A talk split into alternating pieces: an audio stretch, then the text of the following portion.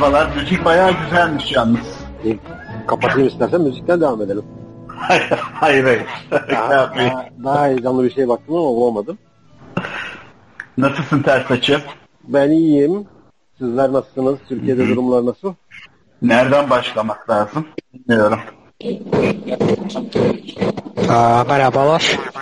Merhabalar Mustafa. Hoş geldin. Ee, hoş bulduk. Ee, ben şimdi otobüsteyim de bir 10 dakika sonra konuşabilirim. Tamam. Kulağın Aha, di- dinliyorum. Evet tamam.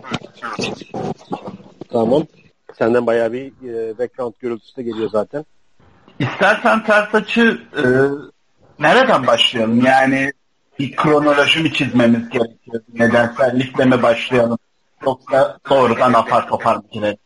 Valla e, nasıl başlayacağım bilmiyorum. Yani bir yandan söyleyecek çok şey var, bir yandan söyleyecek yeni hiçbir şey yok. Yani e, Evet hiçbir şey yok. daha önce konuştuklarımızın aksine veya daha önce hiç bahsetmediğimiz bir şeyden bahsetmeye gerek yok. Çünkü çoğu şeyi konuştuk burada. Çoğu şeyi yani bu o altılı masa şeyleri, deprem öncesi ki altılı masanın yaklaşık bir iki senelik ömrü var değil mi? İki sene oldu mu? İki senelik ömrü var. İdeolojik anlamda altı senede falan tasarlanan bir proje. Ha, sen o Arka şey, şey Macaristan'a bağlayacaksın. Önce bir istersen o o bağlantıyı sen bir gir de oradan Tabii. ne oldu, ne Şimdi- planlanıyordu ve yani Türkiye özel koşullar mıydı bu yoksa biraz daha global bir şey miydi? Oradan bir gir istersen sonra biraz daha yerele gireriz. Evet. Önce içte ve dışta iyi bir senaryoyu daha doğrusu nedenselliği kurmamız lazım. Bu arada benim sesim yankı yapıyor. Evet biraz Biraz yankı yapıyor neden? şu anda kısmen düzeldi gibi. Evet. Şimdi şöyle başlayalım dilersen. Ee, öncelikle 2018'de daha doğrusu Muharrem İnce'nin o fiyaskosu sonrasında yani o yaşananlar sonrasında CHP'ye ciddi anlamda bir eleştiri vardı. Bu eleştirinin en büyük kaynağı Şu anda sesim geliyor diye düşünüyorum. Evet Ha, şu an daha geliyor. iyi. Şu anda metalik şey. CHP'nin CHP'nin en büyük seçim stratejisi birincisi sandığın terk edilmemesi ve o sırada olan bilgi akışının yaşanmamasıydı. Çok ciddi sorunlar oldu, çok ciddi sıkıntılar oldu bu süreç zarfında ve muhalefet bloğunun birleştirilmesi, büyütülmesi anlamında bazı ifadeler geliştirilmeye başlandı. Uzun zamandır tabii İstanbul'daki o İstanbul, Ankara ve göreceli olarak bazı il ve ilçelerde yaşanan seçim zaferi aslına bakacak olursan muhalefette bu konsorsiyumu genişletme gibi bir teoriye doğru evrildi. Özellikle politika bilimcileri veya bazı gazeteciler hem içte hem dışarıda bu olayı kısmen desteklediler. Çünkü işin Macaristan gibi bir ayağı vardı, işin İsrail gibi bir ayağı vardı, işin farklı ülkelerde yapılmaya çalışılan bir birliktelik vardı. Kim katılacaktı buna? Tabii ki AK Parti'den aslında istediği artık mamayı alamamış olan aynı zamanda seçim sürecine katılacaktı ve kendilerine ait bir parti kurup kendi organizasyonlarıyla birlikte AKP'den oy koparacaklar. Plan bu şekilde işleyecek. Tabii bunun içerisine kim katılacaktı? Tabii bunun içerisinde Kürtler de. Araya girebilir miyim burada? Tabii lütfen. Şöyle bir tavır vardı. Sen biraz geriden aldın. O dönemlerde de o dönemlerde oluşmuş, günümüze de sirayet eden ve hala etkisini gördüğümüz ve bir anda gerek medyada gerek siyasi aranada bunun e, örneklerini çok gördük.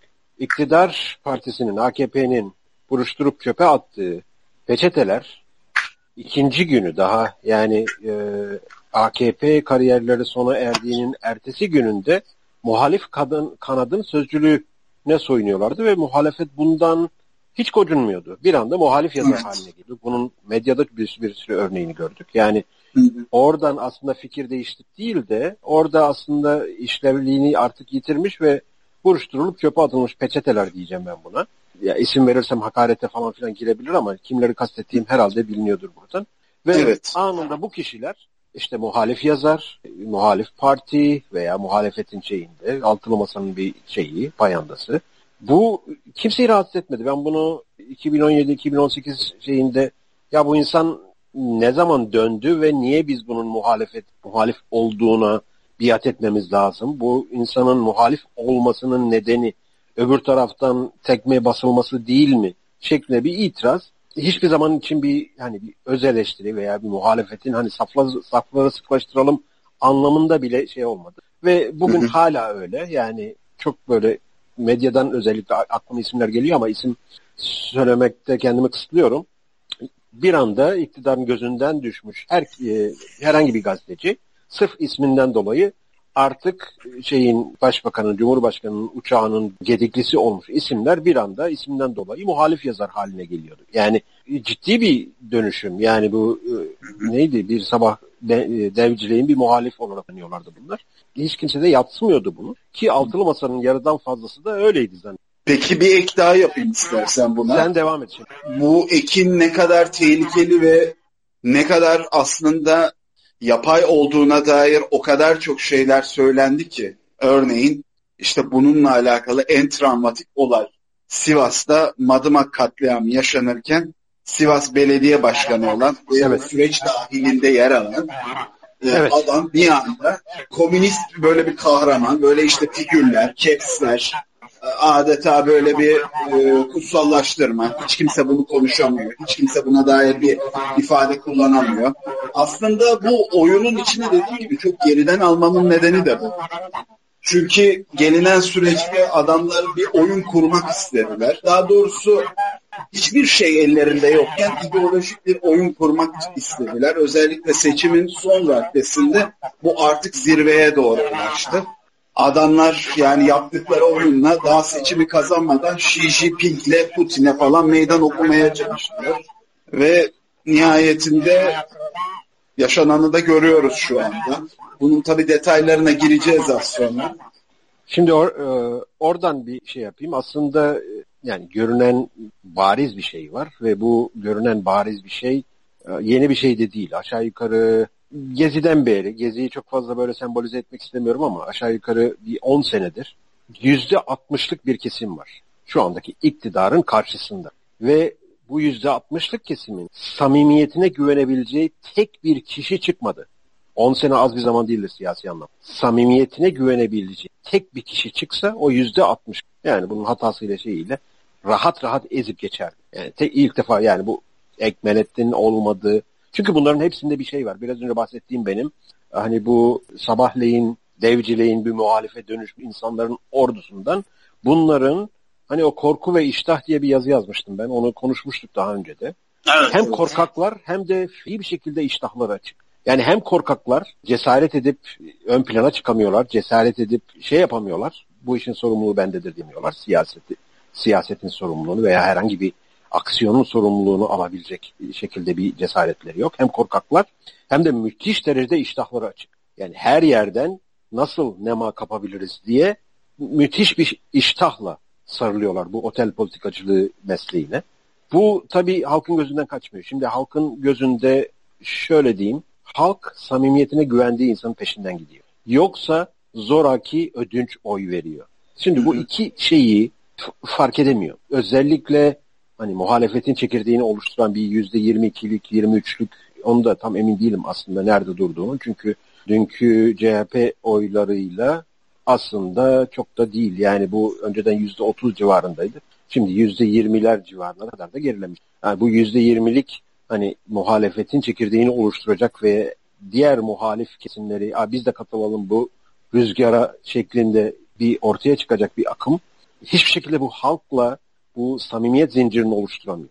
Bu samimiyet zincirini oluşturamamasının gerisinde sen dediğin işte Sivas katliamının sorumlularının masaya ortak şimdi milletvekili seçildi mi bakanlık mı verildi ne şey yani bu, bunlar samimi manevralar değil. Bunlar kimsenin gözüne kaçmıyor. Bir de bir şey daha ekleyeyim lütfen ters açı. Mevcut muhalefet daha doğrusu muhalefetin ön planında yer alan organizasyonun da tarihi anlamdaki durumu da söz konusu. Yani bunu direkt belki Gezi veya 1980 sonrasında değil ama onun öncesindeki durumu da malum bunda geçerli. Orada da yapılan bir durum söz konusu. Daha doğrusu bir imaj söz konusu. Halkın bir tarafında kalan bir imaj. Bunun da tabii ki kuşkusuz gibi etkisi vardır. Bunun da itirafını yapalım yani. Tabii tabii. Şimdi orada halka ulaşma şeyinde bir de tabii çok bariz şeyler var. Yani halkı aşağılamakla halktan oy dilenme arasında gidip gelen bir şey var. Yani siz bidon kafalısınız ama ne olur bize oyunuzu verin şeklinde bir yaklaşım. Yani çok biraz abartarak söylüyorum bunu da. Bu şekilde ve ben çok fazla e, ağzımı bozmam Twitter'da. Bir tane tweet attım gördün bilmiyorum. İlk yani, kez küfür ettiğini gördüm yani, de. Yani herhalde ilktir. Daha önce bir sefer daha oldu ama onu silmiş. Şimdi şu ciddi bir kalitedir insanların anlayışında, insanların dünya sezgisinde. Bir insanın neden o şekilde davrandığını anlamakla o insanın davranışın, davranışını desteklemek arasında bir fark vardır. Yani bu şeyde İngilizce'de sempati ve empati arasındaki fark. Şimdi sempati duymak zorunda değilsiniz hiç kimse. Ve ben de hiç kimseye burada e, oy, oy vermiş hiç sempati duymam söz konusu değil. Ama bir empati duygum var.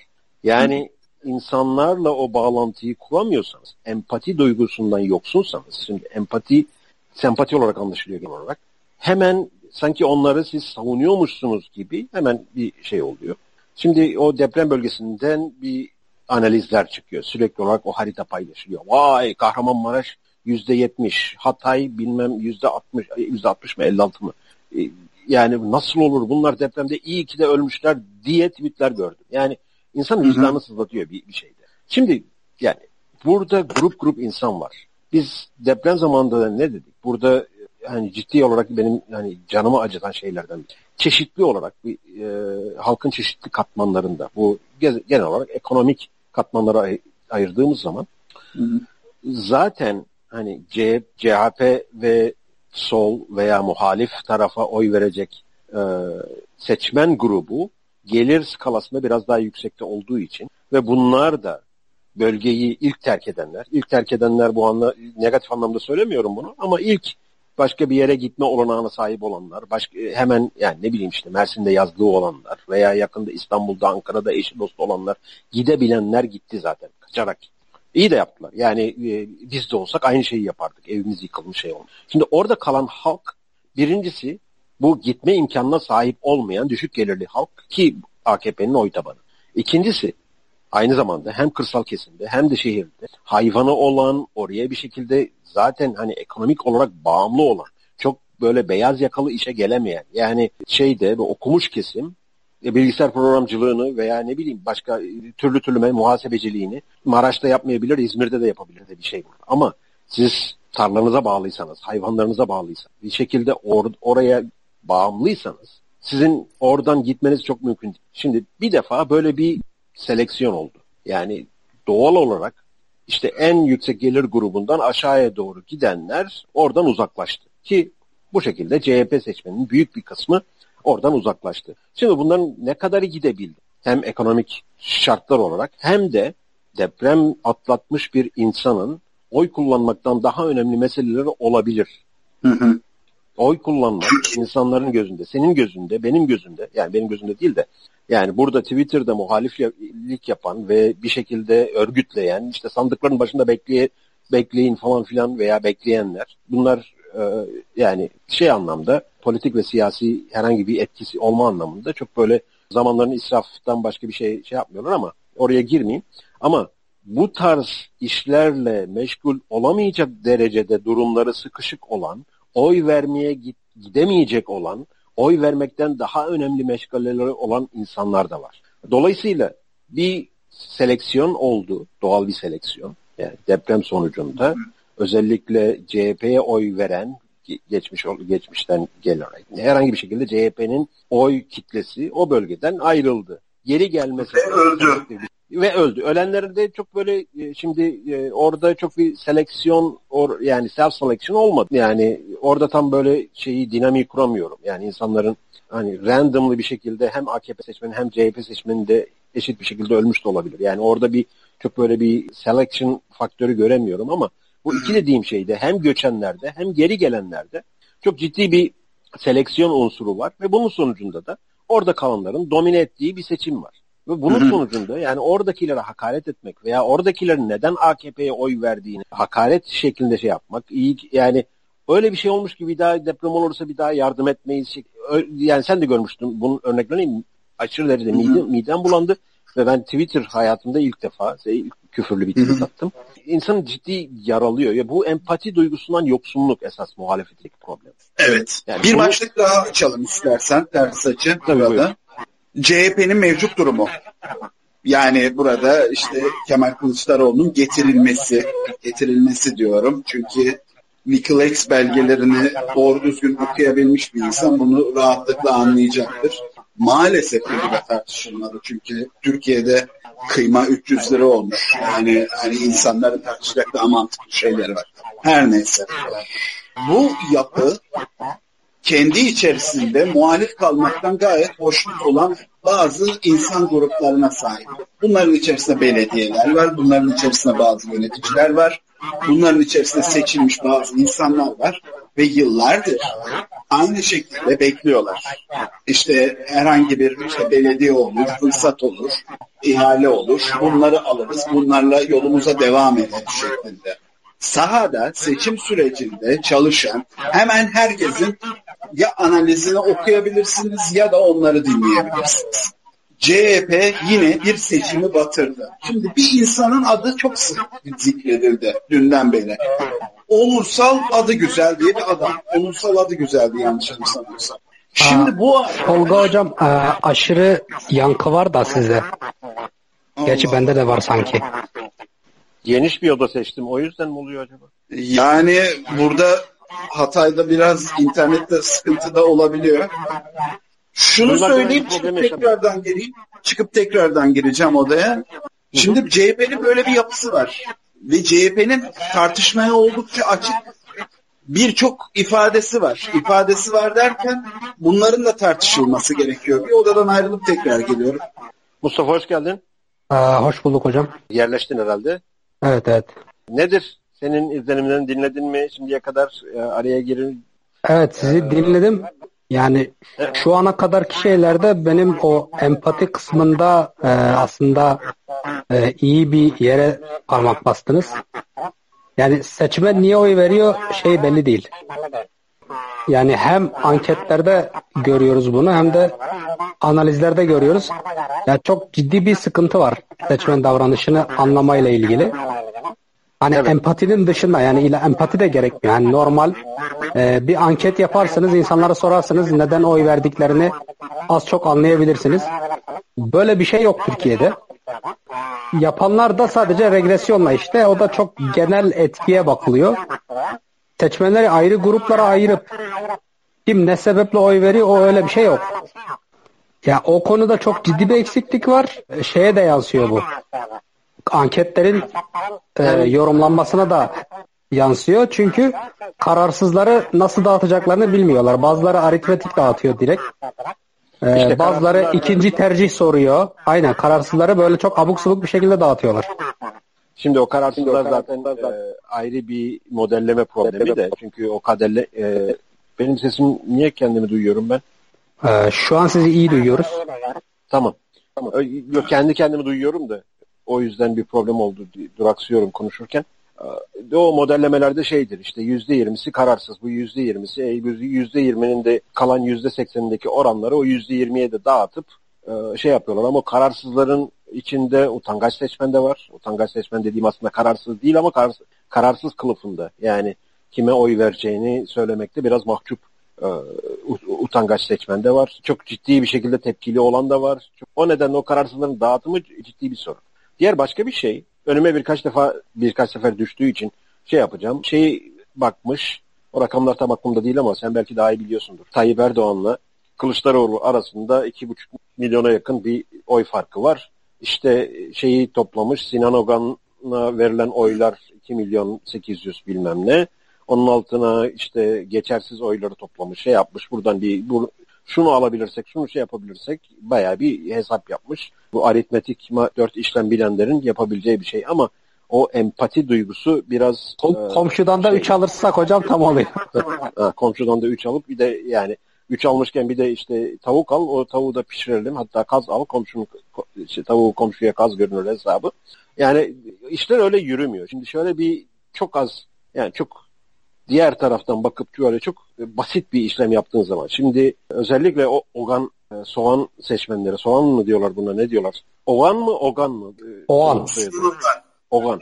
Şimdi o, Oğan'ın seçmenlerinin ben aşağı yukarı yarısının ikinci tura katılmayacağını düşünüyorum. Bunlar aşırı tepkili ve ne kırmızı tarafta ne turuncu tarafta onları heyecanlandıran, onların içini gıdıklayan, onlara gel gel yapan, onları oy vermeye şey yapabilecek bir şey yok. Hatta bunda şey olsa bile ben yaklaşık yarısının oy vermeyeceğini düşünüyorum. Çünkü bunlar öyle hani bu torbanın hepsi benim şeklinde Süleyman Ogan yürüyün buraya oy vereceğiz dediği anda bunların hepsi e, silme bir şekilde bunu takip edecek anlamına gelmiyor. Çok basit bir şey yapayım. Bu yüz, yarısı dedim de yüzde onu katılmasın. Yüzde onu katılmasın olan seçmenlerinin. Kalanın hepsi Kılıçdaroğlu'na versin. Tayyip gene kazanıyor. Evet. Bu doğru bir aritmetik. Bakın şimdi esas aritmetik burada. Yani bakın çok kuvvetli hesaplar yaptım ki yani bunun öbür şeyi böyle herkesi bir şeyin torbanın içine dolduralım, hepsini alalım biz falan filan şeyinden daha gerçekçi varsayımlar yaptım. En azından yani ben gerek dışarıdan izlediğim kadarıyla gerekse bu işte gençlerin heyecanını empati kurabildiğim kadarıyla bunları içini gıdıklayacak, bunları seçime çekecek bir şey yok. Ee, bir aksiyon yok. Hı hı. Bunların sadece yüzde onu, yüzde onu yaklaşık 300 bin kişi yapar. O 300 bin kişi seçime katılmadığı anda Tayyip Erdoğan'ın oyu yüzde 45 nokta şey 49.5'ten 50.1'e çıkıyor. Ki kalanın hepsinin de Kılıçdaroğlu'na vermesini garanti edemezsiniz. Bir de şu var ters açı. Az, evet. Pardon lafını bölüyorum ama şimdi bu partinin yapısı ve bu partinin yapmaya çalıştığı bizim seçimi kazanma oyunu bir anda ideoloji oyununa doğru evrildi. Bunu da oldukça rahatsızlık verici buluyorum. Yani biz bunu yaparsak işte bu olur. Bu süreçte biz bunu gerçekleştirebiliriz şeklinde bir yaklaşım var. Bu yaklaşımın özünde yıllardan beri özellikle aslında soğuk savaştan bu yana kadar kurulan mantıki anlamda yani bizim kronoloji anlamında daha iyi tutarlı bir şekilde uygulayabileceğimiz işte 7-8 yıllık bir plan var. Bu 7-8 yıllık plan aslında çöp oldu. Neydi? Bu gayet basitti. İşte biz diğer bu fırsatçı insanları da koyalım. Onlardan oy alsınlar. Bebecan'la Davut'dan bahsediyorum. Aynı zamanda o Sivas katliamcısından bahsediyorum. Onları da biz yanımıza alalım. Ee, hep birlikte halaluya çekerek iktidara yürüyelim. Ama bu hesap tabii ki tutmayacaktı. Bunu birçok insan söyledi, anlatmaya çalıştı.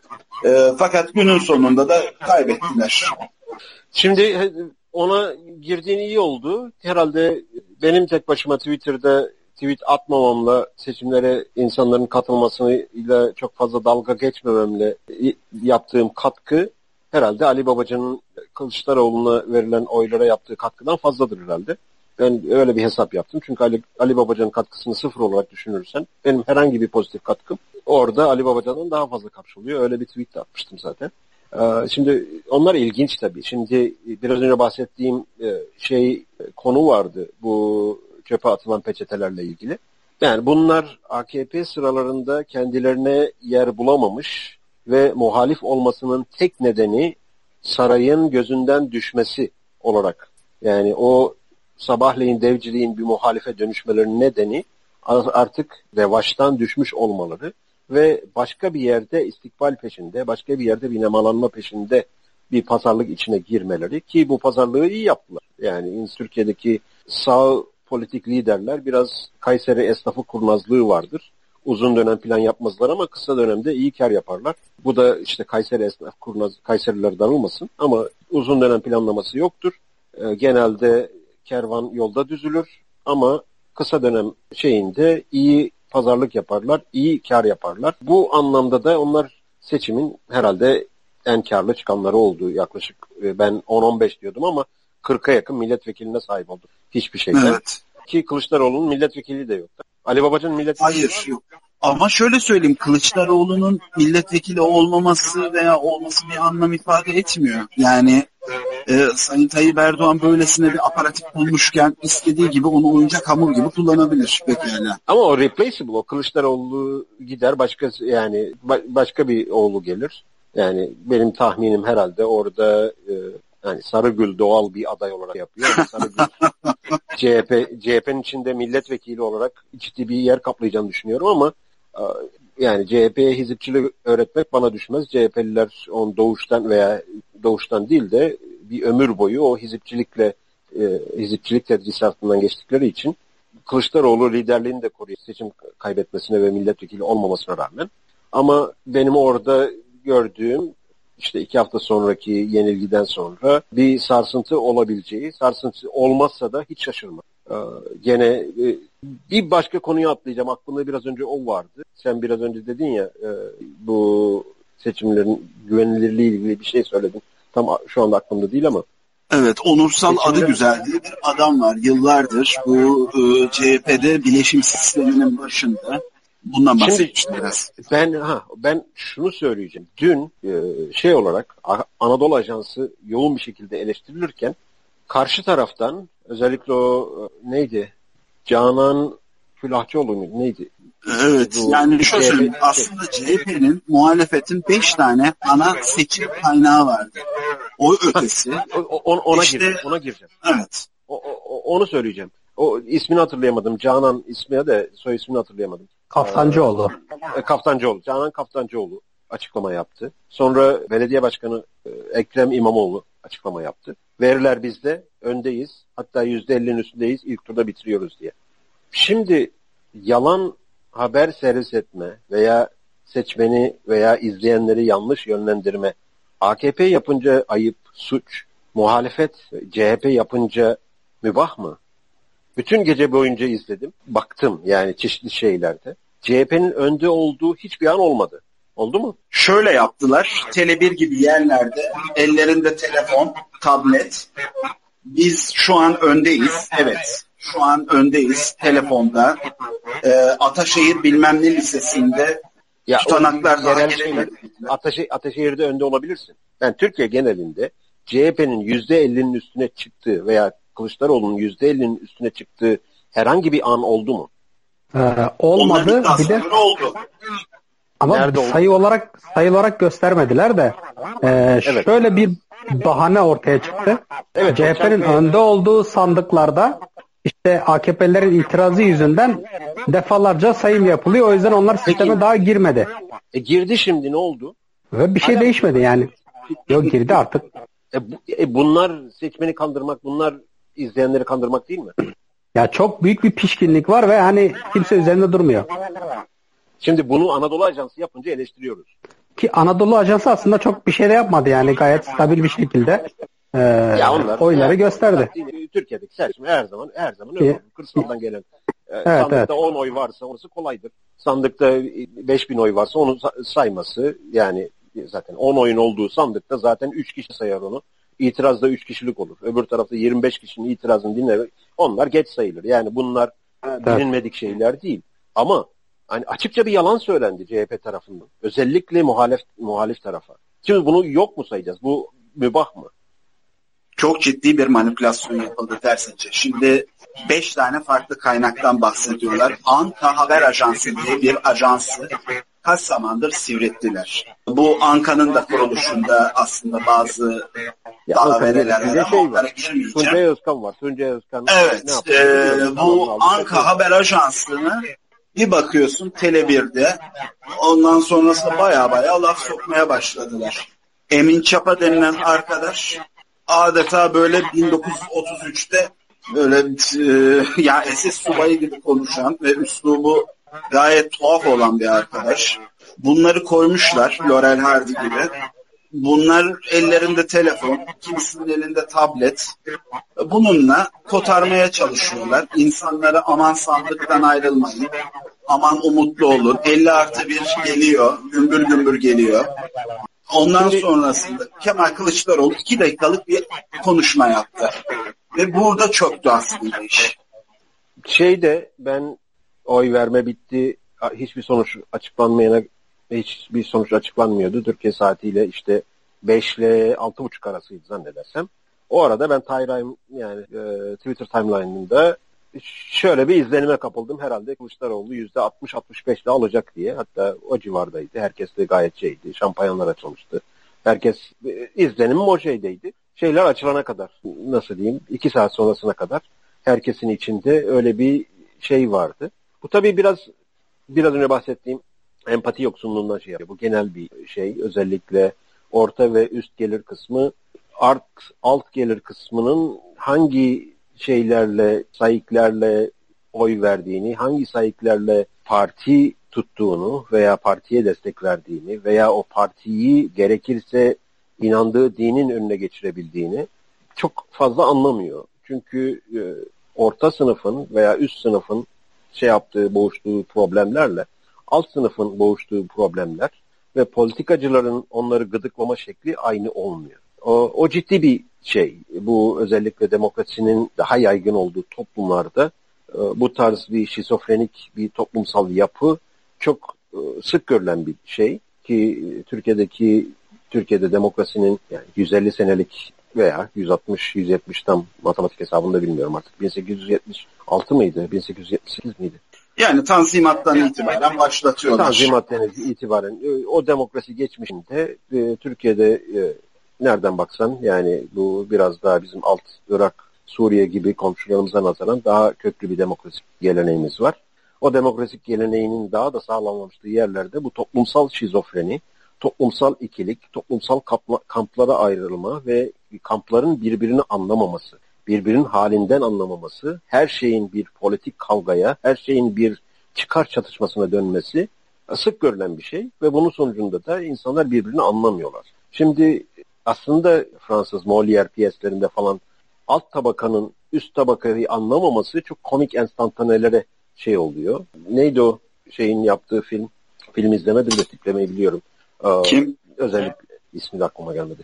Ee, Şahan Gökbakar'ın yaptığı tipleme. Recep İvedik. Recep İvedik. Ha, Recep İvedik. Yani bu tarz karikatürize yani alt sınıfın üst sınıfı anlamaması, onunla empati yapamaması e, bu tarz komik enstantanelere şey yapıyor. Ama tam tersi yani üst sınıfın aslında alt sınıfı da anlamaması ve alt sınıfın nüfus olarak daha kalabalık olması. Sadece nüfus olarak değil, şey olarak da yani bunların gerek parti bağlantısı, partiye bağı, siyasete bağı, siyasete olan inancı veya o siyasi liderlere olan sarılması da üst sınıftan biraz daha farklı. O, aynı sayıklarla oy vermiyorlar. Aynı sayıklarla parti tutmuyorlar. Aynı sayıklarla lideri benimsemiyorlar. Şimdi bunlar çok ciddi eksiklikler. Yani özellikle demokrasinin yaygınlaştığı yerlerde bunlara çözüm bulamadan herhangi bir şekilde toplumsal hiçbir problemi çözmeniz mümkün değil. Evet. Tabii toplumsal bütün sorunları da bu seçime endekslediğiniz zaman e, ben çok fazla aktif değildim ama özellikle son iki ay depremden bir ay sonraki şeyde bütün herkesin gündemi 14 Mayıs'ta her şey değişecek. 14 Mayıs'ta her şey değişecek. Bu çok ciddi kırılmalar, çok ciddi hayal kırıklıklarına neden oluyor. Beklentiniz ne kadar fazla olursa demokrasiden yaranız, acınız, hayal kırıklığınız o kadar keskin oluyor. Bu çok ciddi bir şey. Bir de tabii çok oyun kurmaya bir de oyun kurmaya çalıştılar. Ortada hiçbir şey yokken. Mesela bu Cambridge Analytica muhabbeti. Ne diyor ben bilmiyorum. muhabbetin tuttu Kemal Kılıçdaroğlu dedi ki işte seçimlere Rus müdahalesi olacak. Cambridge Analytica'yı orada bir işaret etti. Bizim de zaten e, biliyorsun NATO klikleri her zaman vardır Türkiye'de düşünce dünyası açısından. Hemen bu işe sarıldılar. İşte Kemal Kılıçdaroğlu önce daha seçilmeden yahu daha sen seçilmemişsin.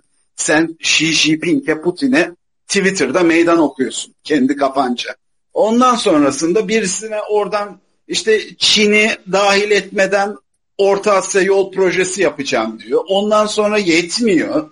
Seçime Ruslar müdahale edecek asparagası uyduruyor. Tam olarak, tam olarak demokratların bu bir şey söyleyeceğim ama neyse kendimi tuttum. Ee, demokratların bu Clinton'ın uydurduğu muhabbeti burada satmaya çalışıyor. Ve herkes yedi bu muhabbet.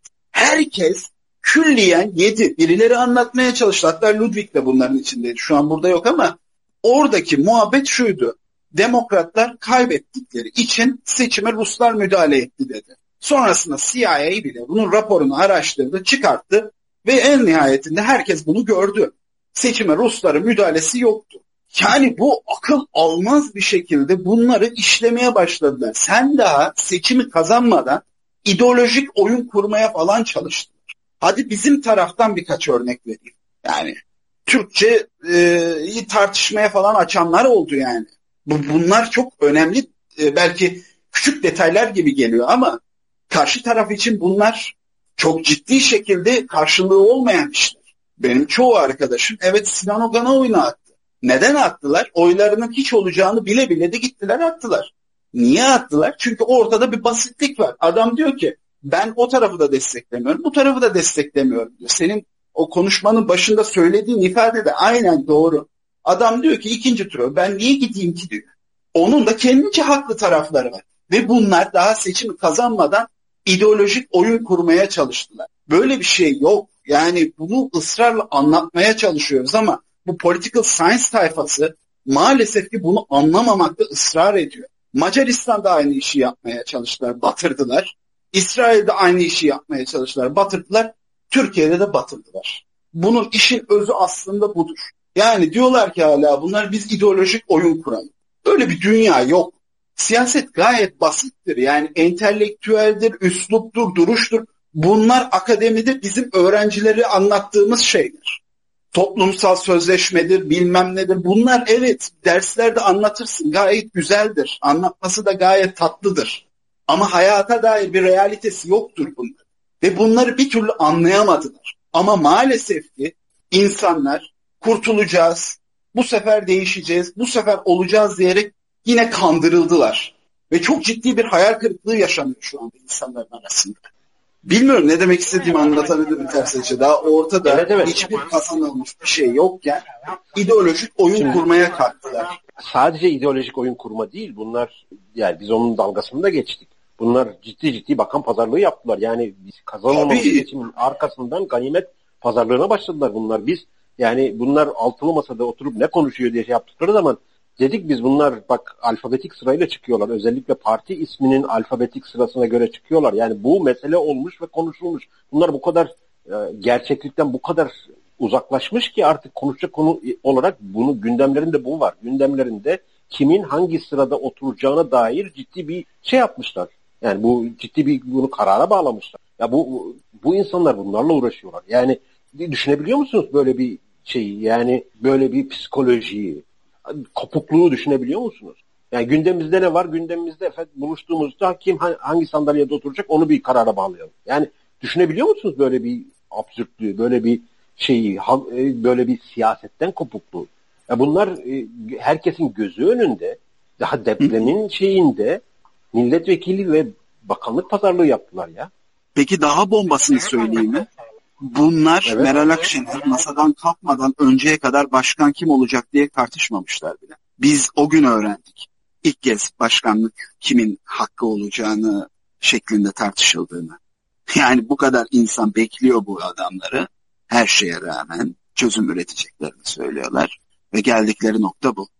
Ondan sonrasında buradaki insanları linç ettirmeye başladılar. Bak geçen de bunu anlattım sana ters açı. Yıllardır Twitter'da olan ve birçok böyle insan var. Aksi ifadeler, aksi eleştirilerde bulunduklarında ev adreslerini sorgulama noktasına getirdiler. Ben o insanların yerinde olsaydım dava açardım. Muhalefete muhalefetlik yapmayın. Böyle bir şey olabilir mi ya? Sorgulama kültürünü geliştirmeden ne yapabilirsin? Sen neyi iddia ediyorsun ki? Çok acı, çok acı, çok acı. Ee, şey de çok garipti. Ee, ortaya koydukları iki hükümet sistemi e, şöyle bir şey olacakmış. Başkanın e, işte o kadar da yetkisi olmayacakmış. Bu parti genel başkanlarına danışmadan hiçbir şey yapmayacakmış. Yani dolayısıyla aslında halka diyorlar ki sizin önünüze bir aday koyuyoruz ama o adayın hiçbir önemi yok. Yani Yahu biz burada sıfır buçuk oyla biz sıfır buçuk oyla sistemi biz yöneteceğiz. Bu politbüro sistemidir. Yani eleştirdikleri bir merkezin moniyesi bile böyle değildi. Onu o zaman konuşmuştuk. İlk Davutoğlu ortaya attığında böyle bir şey anayasal olarak mümkün değil. Bu darbe demektir. Yani anayasal güçleri herhangi bir şey olmadan, hukuki süreç olmadan başkasına devretmek. Yani bunun şeyi darbe yani böyle bir şey yasal olarak yani usul, usulen mümkün değil. Şey olarak yani hem yani anayasanın ne kadar mükemmel olduğunu ayrıca tartışabiliriz ama var olan kuralların içinde alternatif bir güç odağı yaratmak darbenin diğer adıdır zaten. Hani orada ciddi bir yani bir de şeydi hani bunlar iktidara gelince şunu yapacaklar bunu yapacaklar yaptıklarının yarısından fazlası anayasal değişiklik istiyor. Sen meclisi kazanamayacağım belli. Evet. Yani bu, bu vaatleri hangi realiteyle hangi şeyle açıklıyor, açıklayabiliyorlardı? O zaten kopuk ben de. Ee, benim, benim Bebecan işte onu dedi ya Macaristan'da bu iş tutmadı dediklerinden efendim dedi onların mutabakatı yoktu dedi. Ya fıkra gibi bu adamlar gerçekten. Bunları savunan political science sayfası da fıkra gibi. Yani inanılmaz ifadeler bunlar. Utan, utanmaları lazım. Şimdi bir de biraz önce şey yaptığım bir şey vardı. Aslında orada derin bir gerçeklik de yatıyor. Meral Akşener masadan kalkana kadar adayları da konuşmamışlar diye. Zaten doğal olarak bir adayları olmadığı zaman derme çatma işlerle bu kadar oluyor. Gerçekten ben ilk başta konuşmanın ilk başında söylediğim şu anda gördüğümüz bir şey var. Yüzde 65 AKP'yi istemiyor. Çok bariz. AKP'nin oyu yüzde 35. Bu yüzde 65'i arkasına toplayabilecek, desteğini alabilecek veya herhangi bir şekilde bunun sadece yarısını olsa yüzde 37 yüzde 65'in yüzde 35'ini alsa AKP ile kafa kafaya gidiyor. Ama yani şeyde CHP'nin oyu kaçtı 2002 seçimlerinde hatırlamıyorum. Şimdikinden düşük değil herhalde. Hep aynıydı aslında bakarsın. Hep aynıydı. Şimdi erimiş biraz daha. O işte Bebecanların, Davutoğlu'nun ailelerinin oylarını düşersek biraz daha düşmüş herhalde. E, oy oranı %28 şu an yani bir artı 3 var ama milletvekili sayısı düştü bildiğim kadarıyla. Meclisin %15'ini aldı %28 ile. Evet çünkü 40 tanesini şeye verdi. E, gereksiz altılı masanın şey, bacaklarına verdi. Evet. Tabii o süreçte de çok ciddi hatalar yapıldı ters açı. Mesela Denizli'de bir tane birisi var. Onun eşinin attığı tweetler hala bazılarımızın hafızalarında. Ne çabuk unuttuk bunları. Ama bunu ve bu düzeni savunan arkadaşlar sustular. Sustular. Altını basa basa söylüyorum. Sustular. Eleştirmeye çalışanları susturdular. Yani burada süreci eleştiren veya başka yerlerde başka şekilde eleştirenlerin ya bu adamın adresi nerede noktasına kadar getirdiler insanları. Ayıp ya. Bu kadar da değil. Bu kadar olamaz ama bunu yaptılar.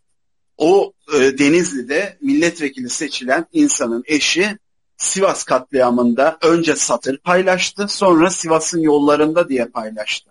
O oturduğunuz insan Sivas'ta belediye başkanıydı o katliam sırasında. Ne çabuk unuttunuz bunları.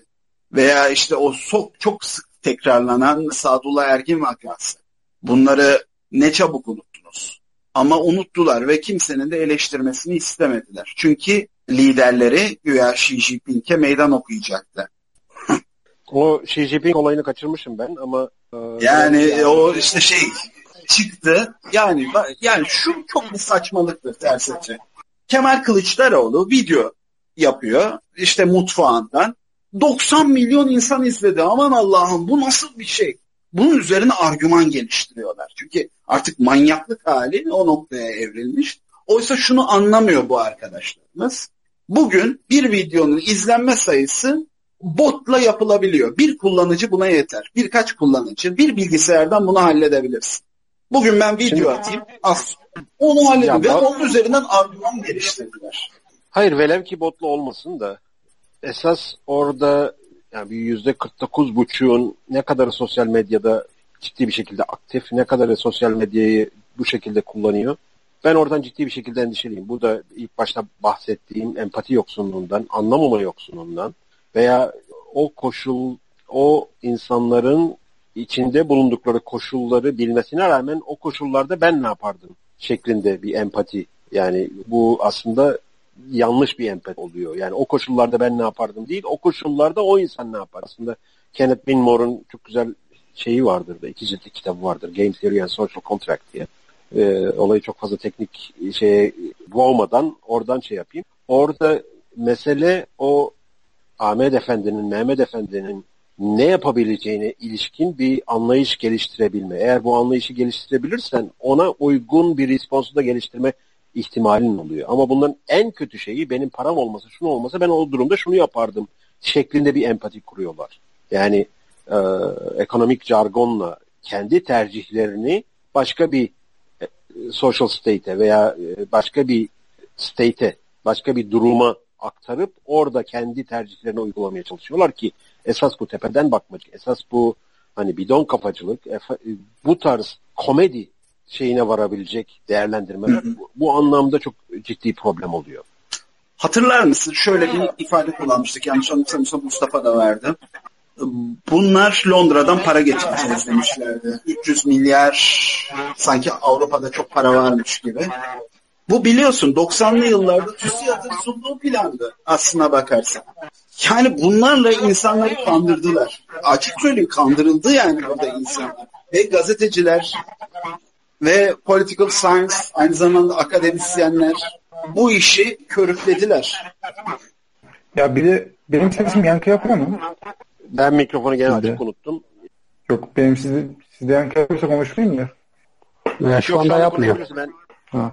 Şey diyeyim hani bu ya bizim halkımızın hani bazı konularda siyasi bazı konularda literatürü daha basit olsa da ya ekonomi konusunda bizim halkımız o kadar da cahil bir halk değil. Bu yaşayarak öğrenmiş bir halk yani. Ekonomik vaatlerinizi biraz daha uzman bir dil kullanarak verdiğinizde insanlar anlıyor zaten bunu. Anlamasa bile yani şeyi anlıyor. Siz buna daha basit bir şey verdiğinizde lan bu adam beni kandırmaya çalışıyor diye anlıyor insanlar. Burada çıkıp bir ekonomist yarım saat böyle PhD seviyesinde bir şey anlasa insanlar daha fazla ikna edecek. Ama bunlar 300 milyar dolar para getireceğim. Benim arkadaşlarım var. Hatta bu Jeremy Rifkin'le şey yapmışlardı. Saçma sapan bir şey yapmışlar. Yeşil dönüşüm falan böyle. Avrupa bunu yapıyor biz de yapacağız falan diye. yani ekonomi nedeniyle Erdoğan'dan gelmeye hazır oylara geri gönderdiler. Şimdi bir de olayın dış tarafı var. Orada benim e, iki tane e, dikkat çekmeye çalıştığım şey var. Bir tanesi e, bütün bu WEF tayfa kapaklarından işte The Guardian, The Economist, işte Türkiye demokrasisini kurtarmak için Kılıçdaroğlu'nun kazanması lazım şeklinde kapaklarına taşıdılar bunu. Tamamen Dünya Ekonomik Forumu'nun bir e, desteğini alarak geldi. Bu aslında hem kafalarda soru işareti oluşturabilecek hem de negatif anlamda etkileyebilecek bir şeydi. Türk halkının bunu ne kadar şey yaptığını bilmiyorum.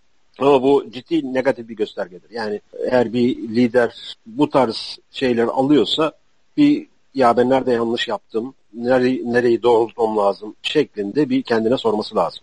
Bu yoktu zaten. İkincisi bunu bir iki saat önce Timothy Ash yazdı. Benim söyleyeceklerimin arasında da vardı. Şimdi Tayyip Erdoğan'ın ekonomik e, politikasını veya ekonomi cahilliğini herkes eleştiriyor. Burada yeni bir şey yok yani nothing burger. Ama Kılıçdaroğlu'nun bıyıklarını biraz bu badem bıyık şeklinde düzeltseniz, kafasına bir takke, bir de namaza başlatsanız Tayyip Erdoğan'dan farkı nedir? Evet. Sorduğun soruyu anlayabildin mi? Evet. Yani, anlaşılıyor mu sorduğum soru? Evet. Kişinin, Ama işte zaten... ya, ekonomi Hı-hı. anlamında hiç ayağı yere basmayan, hatta kendine güvensizliğini çok açık bir şekilde ifade eden, o kadar yuvarlak lafların üzerinden çok da aslında bir değişim görmüyorum ben. Yani bu makyaj unsur, kozmetik unsur, unsurlar dışında. Ha, ciddi bir şekilde yani Batı'dan 300 milyar dolar getireceğim şeklinde. Batı'nın şu anda 300 milyar doları değil, 3 milyar doları olsa kendi yamalarına saracak.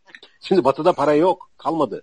Şimdi özellikle 1990'ların sonundan 2000'lerin ilk 10 senesinde hem o Greenspan etkisi hem Çin'in etkisiyle bütün dünyaya bir hem ucuzluk hem de bir bol para, bol yatırım aktı. Her tarafa aktı. Ama o para yok artık. Yok. Yani Amerika debt ceiling'le uğraşıyor, borçlanmayla uğraşıyor. Avrupa zombi gibi dolaşıyor. Avrupa'nın ekonomisi tamamen çatırdamış durumda.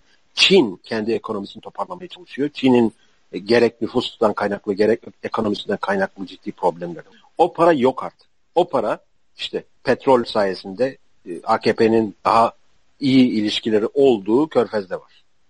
Yani şey olarak. Çin çok fazla yayıldı. Çin kendi iç problemlerini dışarıya akset. Ama batıdan 300 milyar dolar şeklinde kimsenin yani herhangi bir kimse, duyan hiç kimsenin inanmayacağı, niye 300 milyar dolar, niye 500 değil veya niye, niye 200 değil şeklinde bir soru sorduğunda akıllı bir cevap alamayacağım bir şeyle insanları yani Mustafa'nın söylediği gibi bunu söylediğin zaman ya bu adam beni bizi kandırmaya çalışıyor diyor. Evet, evet. Çok mantıklı. Çünkü şimdi şöyle de bir şey var. Biraz önce bahsettiğim yani Cem Uzan'ın vaatleri gibi oluyor yani. Belli bir seviyede verince dolandırıcı diyorlar. Şimdi aynen öyle. Cem Uzan'ın o zaman komedi şeklinde gerçekten yaptım onu şey mi yani her şey simetrik olacak diye vaadi vardı. Yani e, şimdi o dönemde yani 1990'ların sonundan işte 2010'lara kadar olan dönemde bir ikincil bir etki oldu. Yani gerek Çin'deki üretim patlaması, bunun bütün dünyaya yayılması, her şey ucuzladı. Yani bu takım elbisesinden, çamaşır makinesinden, arabasından, bilgisayarından, telefonundan her şey ucuzladı. Şimdi o dönemde iktidara gelmiş, Kuzey Afrika ülkelerinde de benzer etkiler görüldü. Türkiye'de de hasbelkader o dönemde iktidara gelmiş AKP de halkın üzerinde böyle bir refah etkisinin müsebbibi izlenimi yarattı. Şimdi bu çok ciddi bir hatıra. Özellikle AKP'ye kemik AKP'nin kemik oy seçmeni haline gelmiş kesimde bu ciddi bir şey.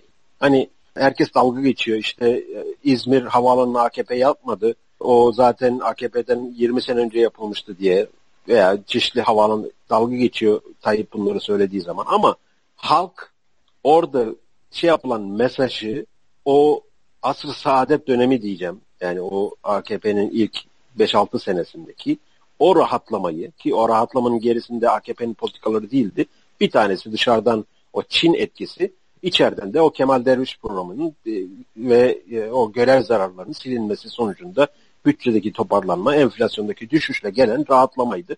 2007'ye kadar çok ciddi şeyleri görüldü, pozitif etkileri görüldü. Ki bugün baksanız baktığınız zaman da Türkiye ekonomisi 2008 tepe noktasıdır.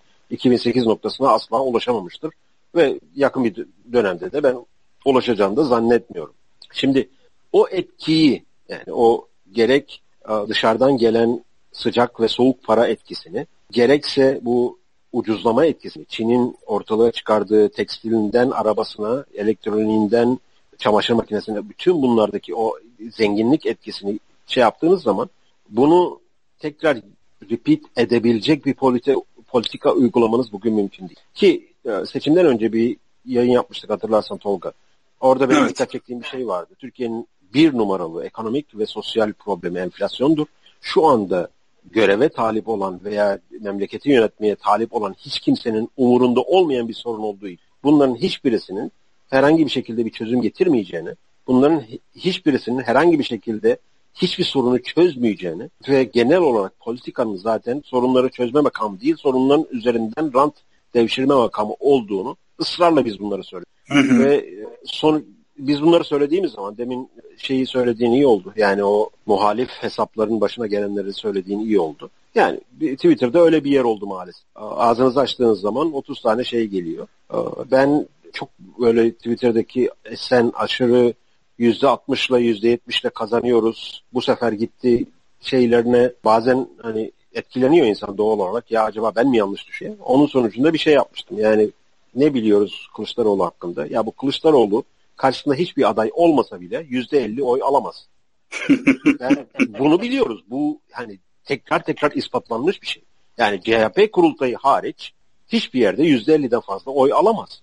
Yani böyle bir insanın nasıl yüzde altmış, yüzde yetmişle kazanabileceğini düşünüyorlar. Ben bu, bu bana hayretler vermişti. Ona yakın bir tweet atmıştım. Tepkiler aldım, özelden mesajlar aldım. Genelden işte gene saçmalıyor falan filan şeklinde şeyler aldım. Ben e, çıkıp böyle bir şey söylediğim zaman hem kendi kendimi de çek etmek için o, o tarz şeyleri bazen söylüyorum. Ama ne ekonomik alanda ne sosyal alanda hiçbir çözüm vaadi veya hiçbir çözüm projesi ortaya koymamışlar. Kaldı ki AKP'de yani onların da ne yapacağını ve çok da iyi günler beklemiyor o anlamda. Ekonomik ve sosyal evet. anlamda.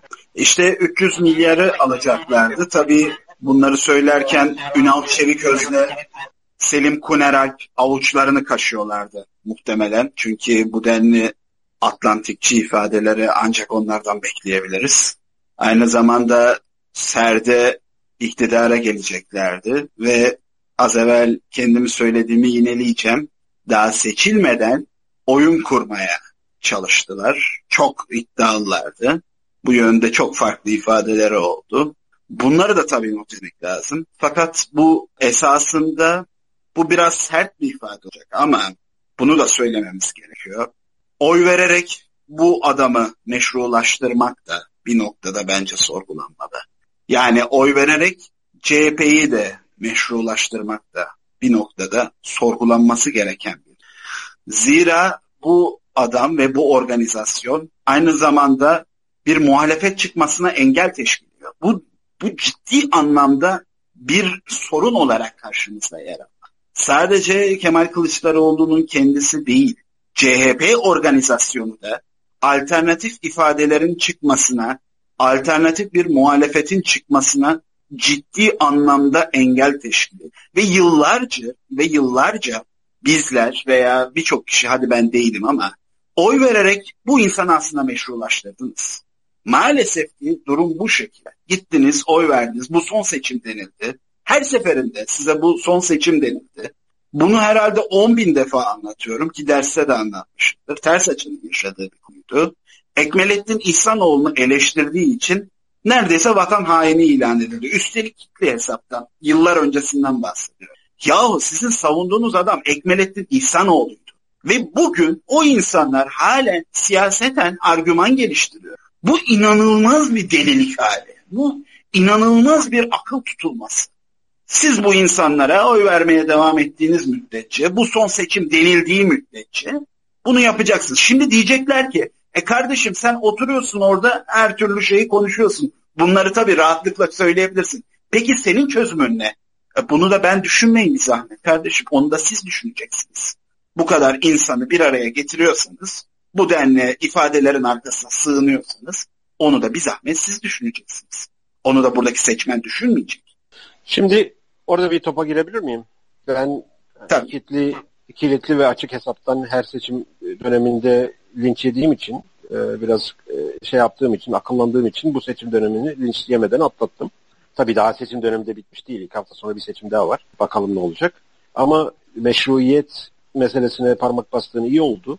Esas problem yani benim hem siyasi tavır olarak hem kişisel tavır olarak inandığım ve prensip olarak uygulamaya koyduğum aşağı yukarı 15 senedir uygulamaya koyduğum şey oy vermek o sisteme olan fiyatın ve o sistemin çıkardığı sonuçların meşru olduğuna dair senin zımni kabulündür. Yani sosyal kontrakt sormuştun ya sosyal toplumsal sözleşme şeyin içinde yani bu seçimlere ben oyun veriyorum. Oyun oy verdiğim insan kazanmazsa oyumu geri alıyorum şeklinde şartlı bir oy yok. Bu seçimleri ben sağlıklı görüyorum. Bu seçime, bu sisteme desteğimi oy vererek ben ifade ediyorum anlamındadır o oy. Kimin kazandığından bağımsız olarak. Yani dolayısıyla seçimlerde oy vermiş herkes son 20 senede oy vermiş herkes bu sistemin ürettiği politikalardan ve politikaların sonuçlarından bir fiil sorumludur. Vicdanen en azından. Ee, bu ciddi bir meşruiyet kıstasıdır şey olarak.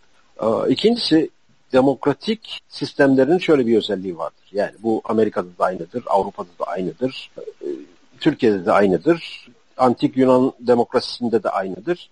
Hangi politikalar çalışacaksa, hangi politikalar işleyecek ve sorunu çözecekse o politikalar ilk başta bertaraf edilir. Ve hangi politikalar en fazla sorunu çıkaracak ve hangi politikalar en fazla kişiyi mağdur edecek ve hangi politikalar sistemi, insan ilişkilerini, toplumsal yapıyı, bunun içine ahlak, aile, ekonomik ilişkiler, her türlü şeyi koyabilirsin. Hangi politikalar bunu daha fazla yozlaştıracaksa o politikalar demokratik süreç sonucunda kabul edilir. Bu adayın A ve B olması, Biden olması, Trump olması, e, ne bileyim Ursula olması, Kemal olması, Recep olması bunda herhangi bir etken değildir. Yani bu dünyanın her tarafında ve tarihin her döneminde demokrasiyle işleyen toplumlarda bunun içine Sezar'ı da katabilirsiniz, bunun içine Antik Yunan'ı da katabilirsiniz. Demokrasi sonunda bir çetenin, sonunda bir e, mob rule dediğimiz bir e, elit bir kesimin, dokunulmaz bir kesimin toplumun geri kalanı üzerine tasallut edilmiş bir sistemi ortaya çıkar. Ve bunun sonucunda da çok şey olarak, doğal olarak Oy vererek siz bu sistemi sadece destekleyebilirsiniz. Oy vererek bu sistemi değiştiremezsiniz. Çözüm nedir? Şimdi Life of Brian diye bir film vardır. İzlemeyenlere ben hepsini tavsiye ederim. Onun çok güzel bir şeyi vardır. Çok güzel bir repliği vardır. Kimseyi takip etmek zorunda değilsiniz şeklinde bir vaaz verir ve herkes de evet çok doğru şeyler söylüyorsun biz seni takip edeceğiz diye. Şimdi ekonomik sorunlarınıza, sosyal sorunlarınıza, bireysel sorunlarınıza politik çözümler üretemezsiniz. Politika çözüm adresi değildir dedikçe senin politik çözümün ne diye bana sürekli soruluyor. Şimdi ben anlatamıyorum zannedersem. Tekrar tekrar söylüyorum ve tekrar tekrar anlatamıyorum. Çözümünüzü kendiniz bulacaksınız. Çözümünüzü bu sisteme rağmen iki ayağınızın üzerinde kalabiliyor musunuz? İki ayağınızın üzerinde kalmanıza neler engel oluyor? Bu sisteme rağmen, bu adaletsizliğe veya bu yozlaşmaya rağmen kendi ailenizle, kendi arkadaşlarınızla, kendi sevdiklerinizle düzgün bir ilişki kurabiliyor musunuz? Kendi hayatınızdan en azından günün, haftanın belli saatlerinde kendinize zaman ayrılıp çocuklarınızla, eşinizle, sevgilinizle, arkadaşınızla, babanızla, annenizle düzgün zaman geçirebiliyor musunuz? Mesele burada. Mesele kendi çözümünüzü kendiniz yaratmakta. Kendi ayaklarınızın üzerinde durabiliyor musunuz?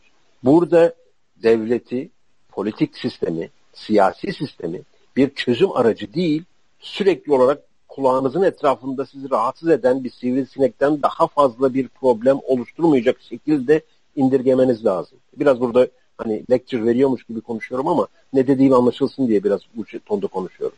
Occupational hazard da diyebilirsiniz.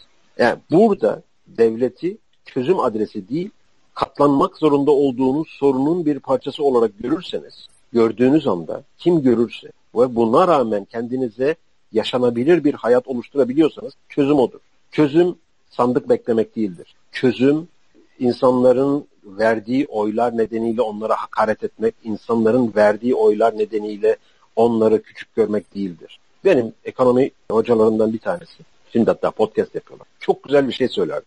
Hiç hak etmeyen birisine güzel bir şey yapın derdi.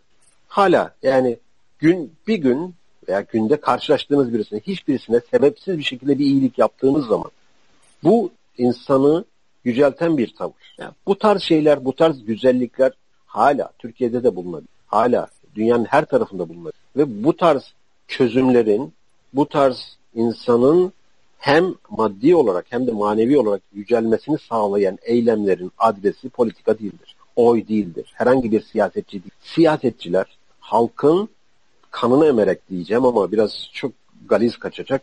Ama halkın kaynaklarını emerek kendilerine kariyer kuran insanlardır. Trump da böyledir.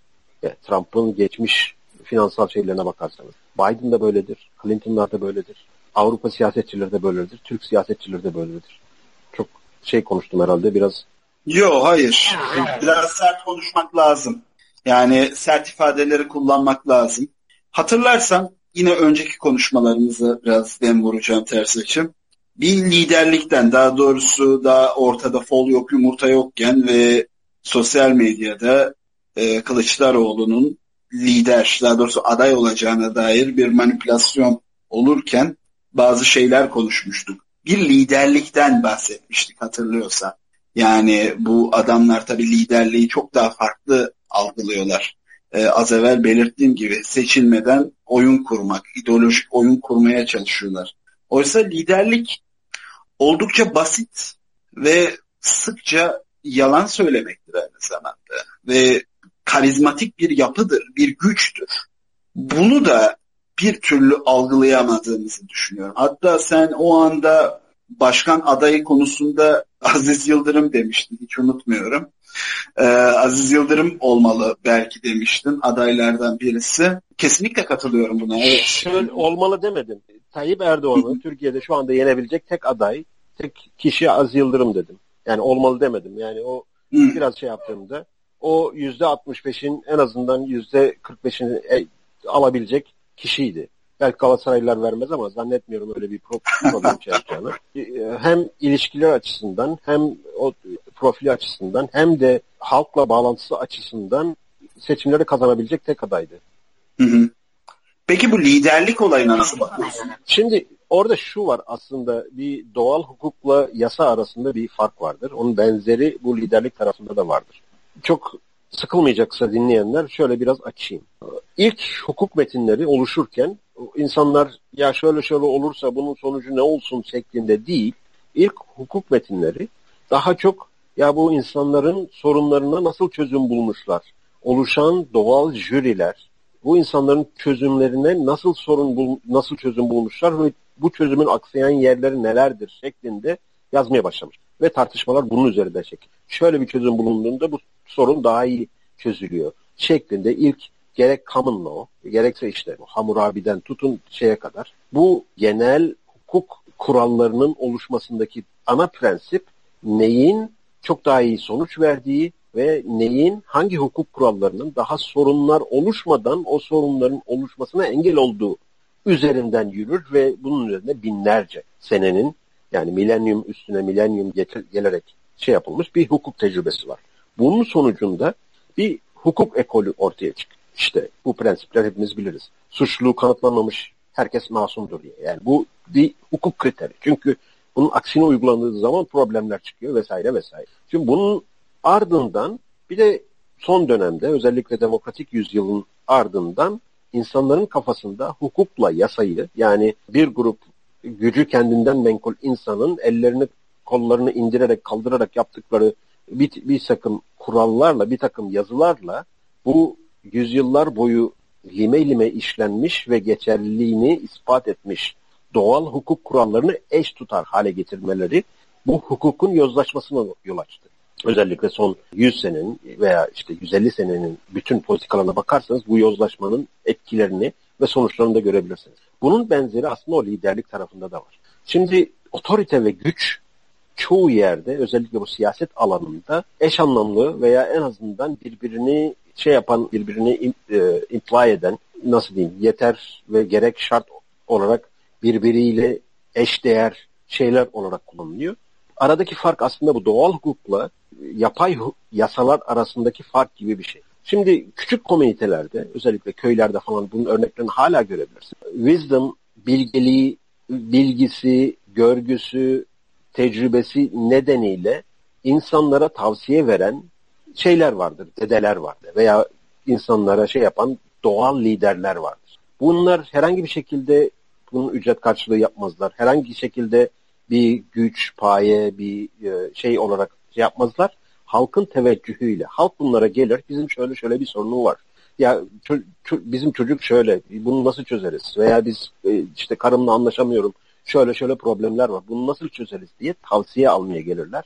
Ve bu doğal bir otorite oluşturur. Bunun benzeri bilgiyle gelen, experience'la gelen, tecrübeyle gelen, wisdom'la gelen, gerek hayat bilgisiyle, gerekse sonradan edinilmiş scientific, bilimsel bilgiyle gelen, ne bileyim işte doktorun bir otoritesi vardır o konuda, onun ne söylediğine güvenirsiniz. O sizin üzerinizde, o, yani otoritede, kullanılıyor değil mi Türkiye'de?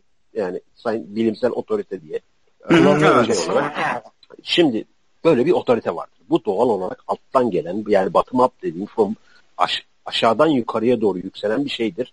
Ve bu otoritenin sonucunda bir güç de doğal olarak gelir. Yani bir insan sözü dinlenir, insanların ağzına baktığı şekilde bir tavsiye merkezi olmuşsa onun doğal olarak bir gücü olur. Zaten ki e, şey olarak toplumlar bu tarz bir elit hiyerarşisi içinde daha sağlıklı olarak kendi ilişkilerini düzenlerler.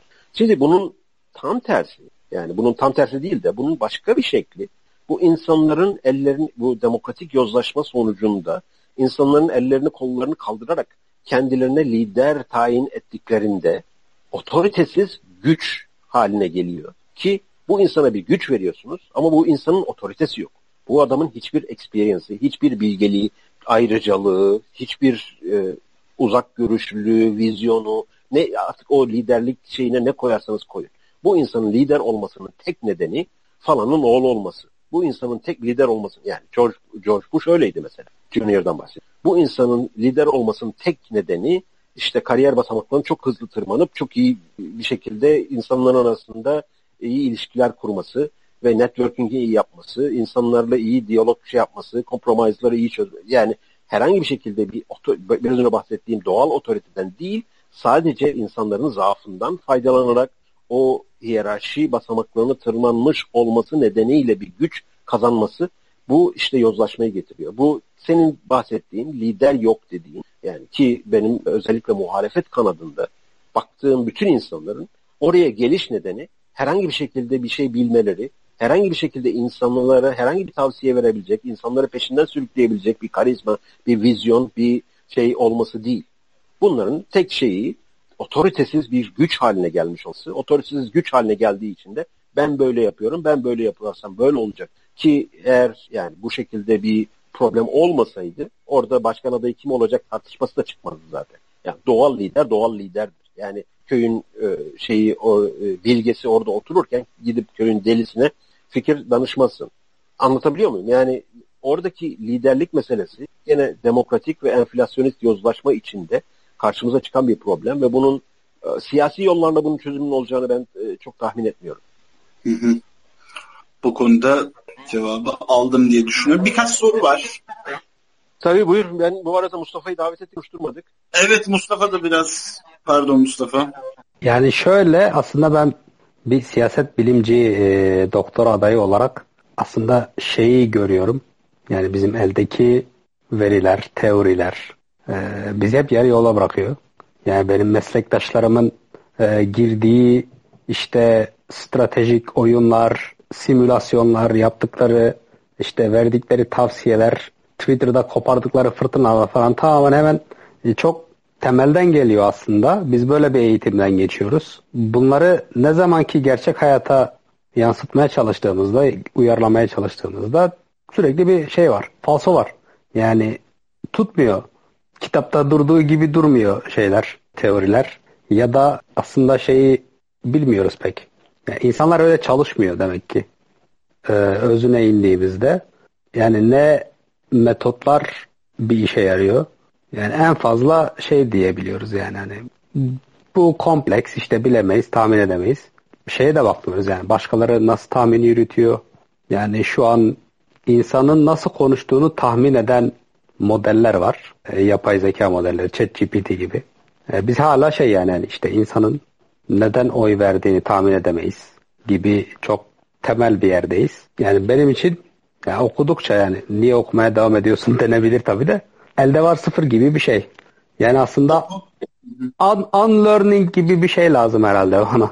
O konuda şöyle söyleyebilirim. Az evvel dediğim gibi toplumsal sözleşme veya işte bu toplumsal mutabakat diye tabir ettiğimiz ki aslında e, ta antik Yunan'a kadar dayanan Aristoteles'in zoom politikon dedikleri muhabbetin karşısında yer alan işte kimdir? Rus'tur, Locke'dur veya Hobbes'tur. Bu adamların evet üretimleri gayet güzel ders anlatımın. Hayatın realitesinde artık farklı, bambaşka ifadelerle artık hayatın gerçekliğine atılmamız gerekiyor. Bunlar anlatırken çok güzel ifadeler. Bugün ben birkaç yine e, maalesef ki e, hiç şaşırtmıyor. Twitter profiline PDR yazan ve akademisyen yazan arkadaşlar da hep bir zeka gelin. Yani yanlış anlaşılmasın sözümüz meclisten dışarı. Fakat ben hiç yanılmıyorum bu konuda. Her neyse bu adamlar diyor ki işte Türkiye'de milliyetçilik yükseliyor mu diye böyle kendince argüman üretmeye çalışmışlar. E kardeşim o zaman Kant'a falan git. Hani tamam Kant anlat, Fitke anlat. Tamam bunlar güzel. Ama bunlar anlatıda güzel. Bunlar kitaplarda güzel. Hayatın realitesi böyle değil. Hayatın realitesi eğer öğrendiğimiz o aydınlanmacı iradeden bugüne kadar öğrendiklerimiz olsaydı daha farklı işlerle karşılaşırdık. Onun için ki maalesef ki bizim hem öğrendiklerimiz hem öğrettiklerimiz bir noktada da çöpe gidiyor. Eğer çöpe gitmeseydi iki keklik aman aman diyen arkadaşın yüzde on almaması gerekiyor normal şartlar. Veya her seçim öncesinde anketlerde yüzde beş altı bandında görünen insanın bu şekilde bu segmentte bir oy almaması gerekiyor. Ama alıyor. Demek ki burada oyunun kurallarını çok daha farklı bir şekilde işletmek lazım. Bunu çok iyi idrak edemiyor maalesef insanlar. Henüz daha seçimi kazanmadan oyun kurmaya çalıştıklarında. Ters açı bilmiyorum. Sen ne düşünüyorsun? Şimdi aslında o ilk başta söylediğin klasik tekstlerden öğrenilecek çok şey var. Ama son dönemde özellikle bilgiye ulaşımın, enformasyona ulaşımın diyeyim, bilgi değil de enformasyona ulaşımın görece kolay olduğunu zannedilmesi. E, bir soruyu ben ChatGPT'ye sorarım, Google'a sorarım. O benim yerime cevaplar dediği bir anlayış. Biraz önce bahsettiğim erozyona inanılmaz bir hız verdi. Şöyle bir hız verdi. Şimdi en gelişmiş AI, en gelişmiş search engine, en gelişmiş işte yapay zekalar, ChatGPT'ler. İnternet üzerinde ne konuşuluyor, ne işleniyor, insanlar neler konuşuyor, insanlar bu konuda neler düşünüyor, bunu nasıl taklit edebiliriz anlayışı üzerinden kurulduğu için ve büyük oranda 1990 öncesi düşünce sahasında üretilmiş çoğu şeyi tamamen baştan disregard ettiği için çünkü çok fazla şey %99'a yakın materyal özellikle 1995 sonrası üretilmiş durumda. Ve bu yapay zekalar, search engine'ler tamamen bunun üzerinden kotarıldığı için insanlarda yapay bir geri zekalılık olur. Tam anlatabildiğimi bilmiyorum derdimi. Dolayısıyla o bahsettiğin realite ve teori uyuşmazlığı aslında bu klasik tekstlerdeki eksiklikten değil, insanların onu anlama eksikliğinden veya insanların onu çok şey olarak nasıl diyeyim çok yapay ve suni bir şekilde sathi ve yüzeysel bir şekilde e, ulaşmasından ve bir tüketim ögesi olarak kullanmasından kaynaklanıyor. Bu klasik eğitimin değeri unutulmuş durumda. Yani her ne kadar kıyıda köşede kalmış insanlar bunun değerini biliyor. Yani ben çocuklarıma mümkün olduğunca klasik eğitim vermeye çalışıyorum. Klasik metinlerden gitmeye çalışıyorum. 1990 sonra sonrası basılmış kitaplardan uzak tutuyorum. 1990 sonrası üretilmiş çoğu eserlerden uzak tutuyorum ve daha fazla klasik eğitime yönlendirmeye çalışıyorum. Ama bunlar tabii çok geçerli olmayan şeyler bugün. Bunlar e, çok fazla para kazandırmayan şeyler öyle diyeyim. Bir de işin hani hem teorisinde ve teoriden pratiğe aktarımında bir empirisizm, tam kurallarına uygun olarak yapılmayan ampirik analizler, pattern recognition dediğimiz, bunun Türkçesi ne oluyor? Bir pattern yakalama, bir şey yakalama, trend yakalama mevzusu, o trend yakalamayı yakalandıktan sonra o trendi uzatarak forecasting yapma, prediction yapma, o regresyon üzerinden şey yapma, big data, bütün bunlar insanların veya insanlığın bilgi hafızasını dejenere eden, yozlaştıran ögeler olarak ortaya çıkmış. Çünkü regresyon dediğimiz veya istatistik analiz dediğimiz şey temeline giderseniz bezelyelerin nasıl daha iyi yetiştirilebileceğine ilişkin 0-1-0-1-0-1 gibi data toplayarak oluşturulmuş bir sistem. İnsanlar üzerinde çalışacağına dair hiçbir kanıt yok. İnsan toplulukları üzerine yapılan çalışmalarda kullanılması yüzde yüz hatalı. Yani bezelyenin büyümesiyle insanların büyümesi birbiriyle yakın olmayan şeyler ve biraz 19. yüzyıl aslında bu defoların çok yakından bilindiği bir şey. Dağıtıyor gibi gözüküyor. Sesi gidiyor ters açı. Mikrofondan uzaklaştım çünkü. Şimdi iyi mi? Evet. Şimdi iyi mi? Şimdi şöyle bir durum var. O dönemde özellikle 19. yüzyıl ve 20. yüzyılın başında bu çok problem olmuyordu. Bu e, istatistiksel analiz dediğimiz şey. Çünkü aşağı yukarı 20 veya 50 datasetli bir data pointli bir datasetin üzerinden regresyon çalıştırmak yani run etmek ve bunun sonuçlarına ulaşmak için elinizde kalemi alacaksınız. 3 ay hesap yapacaksınız. Eğer böyle bir zahmetli işe girecekseniz bu yani tamamen yorucu ve çok mantıklı olmayan, sadece çok ciddi hesaplamalar gerektiren ve bu hesaplamalarda eğer hata yaparsanız çok ciddi problemlere yol açabilecek bir sistemden bahsediyorum. Regresyon analizinden bahsediyorum. Bunun için eğer siz 3 ayınızı öldürecekseniz teorik altyapınızın çok iyi olması lazım. Teoriyi çok iyi oluşturmanız lazım ki o bezelyelerin nasıl daha iyi işlediğini, ne, na, nasıl daha büyük, daha iyi ürün verdiğini hesaplayabilirsiniz. Şimdi bu 3 aylık süre bugün 3 milisaniyeye inmiş durumda. Dolayısıyla insanlar teorik altyapının değerini tamamen unutmuş durumda. Biraz önce bahsettiğim şeyde 20 veya 50 data point demiştim ben. Şimdi 20 milyon data pointlik bir regresyon üzerinden bir regresyon çalıştırmanız birkaç dakikanız alıyor modeli kurup şey yapmanız. Bunu işte software'la da yapabilirsiniz. Kendi kodunuzu da yazabilirsiniz. Bunu yapmak 3 saniyenizi, 3 dakikanızı alıyor. Bunu 3000 defa tekrarlarsanız mutlaka bir patern yakalayacaksınız. Bu paterni yakalamama ihtimaliniz %0. Bu paterni yakaladığınız anda bunun üzerine hikaye yazmaya başlıyorsunuz ki political scientistlerin, ekonomistlerin büyük bir kısmının bugün yaptığı şey odur. Binlerce regresyon run ediyorlar ve bunun arasında bir patern yakalayıp bu paternin üzerine hikaye yazıyorlar. Bu hikayeyi satabilirlerse, iyi de networkingleri varsa e, bu hikaye iyi bir teori oluşturur. Ama teorik altyapı dediğiniz zaman ben e, doktorası olan insanların o estimate ettiği beta'nın bir nasıl Türkçesi nasıl söyleyeceğim bilmiyorum.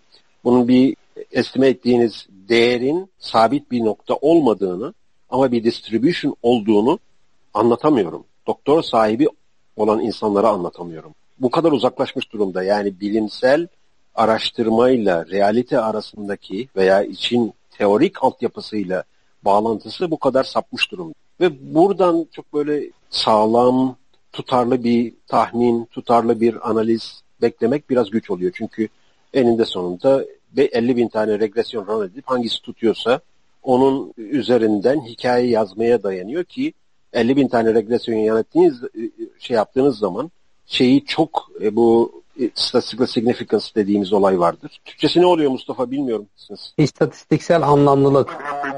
İstatistiksel anlamlılık şeyini en iyi kriter %99 şey yapar. %95 ile Q1'da makale basabilirsiniz. Hatta %90 ile Q1'da makale, makale basabilirsiniz. %99 derecesine çıkardığınız zaman %1 hata payı 50 bin regresyonun %1'i ne yapıyor? 500 tane regresyon tamamen yanlış bir şekilde sizin önünüze %99 güvenli olarak çık. Yani 50 binde 500'ü false pozitif çıkacaktır. Yani bu %1'lik kıstasa göre. Dolayısıyla siz o 500 tane şeyden dilediğinizi alıp basabilirsiniz. Maalesef bu PhD analizlerinin, ekonomik analizlerin, politik analizlerinin gerçek dünyadan uzak kalmasının gerisinde e, bilimin değil, bilimsel metodun değil, o metoddan uzaklaşmanın ve yozlaşmanın şeyi var. Diğer soru neydi? Benim aklımda bir şey daha vardı ama unuttum. Fakat şöyle de bir eleştiri getirilebilir Sesin geliyor mu? Evet evet sesin geliyor şu anda. Senin dediğine ek yapacak olursak. Dünya hiç olmazsa belli bir zaman... Hayır hayır şu an sesin geliyor. Alıyor musun sesimi? Sesin geliyor ters açı. Benim sesim geliyor mu? Evet sesi geliyor. Hiç olmazsa belli bir zamana kadar. Teori ve etik arasındaki bağlantının e, kopmasını ve dejenerasyonun sebeplerini anlatırken. Tekrar gitti sanırım. Evet. Benim sesim ben mi kopuyorum, siz mi kopuyorsunuz ben anlamıyorum. Ben de Sen kopuyorsun galiba. Tolga tamamen kopmuş durumda zannedersem. Şu an geliyor mu sesin? bir sorun var. Tolga hocam ben sizin sesinizi duyuyorum. Dinleyenler bir tepki verebilir mi? Sesim geliyor mu herhangi bir şekilde? Barış hocam ben sizin sesinizi duyuyorum. Ben de senin sesini duyuyorum ters içi. Şu an geliyor şeyde kalmıştınız. Ne oldu acaba? Evet. Onursal adı güzel mi girdi hatta? Ondan mı oldu? Evet. Elon bir siteyi düzeltemedi gitti. Evet. Alan biraz farklı işlerle uğraşıyor. Ters açı Onu ko- konuşsa mıydık? O da önemli bir konu aslında. O da önemli bir konu ama şuna getireceğim. Evet, direkt yani Türkiye ile alakalı bir şey olmuş orada. Şuna getireceğim. Senin dediğin bu dönem hiç olmazsa Victoria dönemine kadar dünya üzerinde bir realiteydi. Fakat sonrasında bu biraz da değişti. Acaba orada ideoloji dediğimiz insana ait seküler din olayı mı biraz daha baskın çıktı? Ne dersin buna? Ters açı gitti herhalde tamamen. Şu anda sesimiz geliyor mu? Sizin sesiniz geliyor hocam. Evet, ters açı gitti tamamen şu an ama. Mikrofonu kapalı ondandır. Mikrofonu kapalı. Senin dediğin bu Elon Musk'ın olayı evet o da ilginç. Yani ya Twitter'ın kapanması Şimdi istenmiş seçim sürecinde. Yok birkaç ee, hesap da, kapandı. Ama o hesapların kapanması gerekiyor idi bence. Şu an ters açı şu... sesin az geliyor. Sesim geliyor mu şimdi? Ters açı sana şey soruyordum. Bu Elon Musk'ın Türkiye ile ilgili uygulamalarından bahsediyorsunuz. Ondan bahsediyorduk da istersen ondan devam edelim. Biraz çünkü çok teori olmaya başladı. Bir kopuk Elon Musk'a şöyle bir ifade kullanılmış. Ya bazı hesapların kapatılması ya da Twitter'ın komple kapatılması. Elon Musk bunun dedi ki belgesi yayınlanmalıydı. Evet şu anda duyuyorlar diye düşünüyorum. Herhangi bir tepki de görmüyorum ben. Şu anda sesiniz Aa, Ben duyuyorum. herkesi görüyorum. Şimdi böyle bir şeyden bahsetmiş Elon Musk. Bir tane hesaptan Mehmet Umut? Çağlar. AKP'nin ekonomik planı yokken CHP'nin olmayan ekonomik planı neden sorun? Aynı düzlemde yarışmıyorlar mı? Ve anket firmalarının sonuç alamadığı bir ortamda kazanacak siyaset nasıl optimize edilir? Şeklinde iki sorusu var. İlk soruyu hemen şey yapayım orada bir yanlış anlaşılma olmuş zannedersem. Sorudan anladığım kadarıyla. Çünkü ben AKP'nin bir ekonomik planı yok demiyorum. Sadece CHP'nin AKP'ye alternatif olarak teklif edeceği bir şey yoktu diyorum.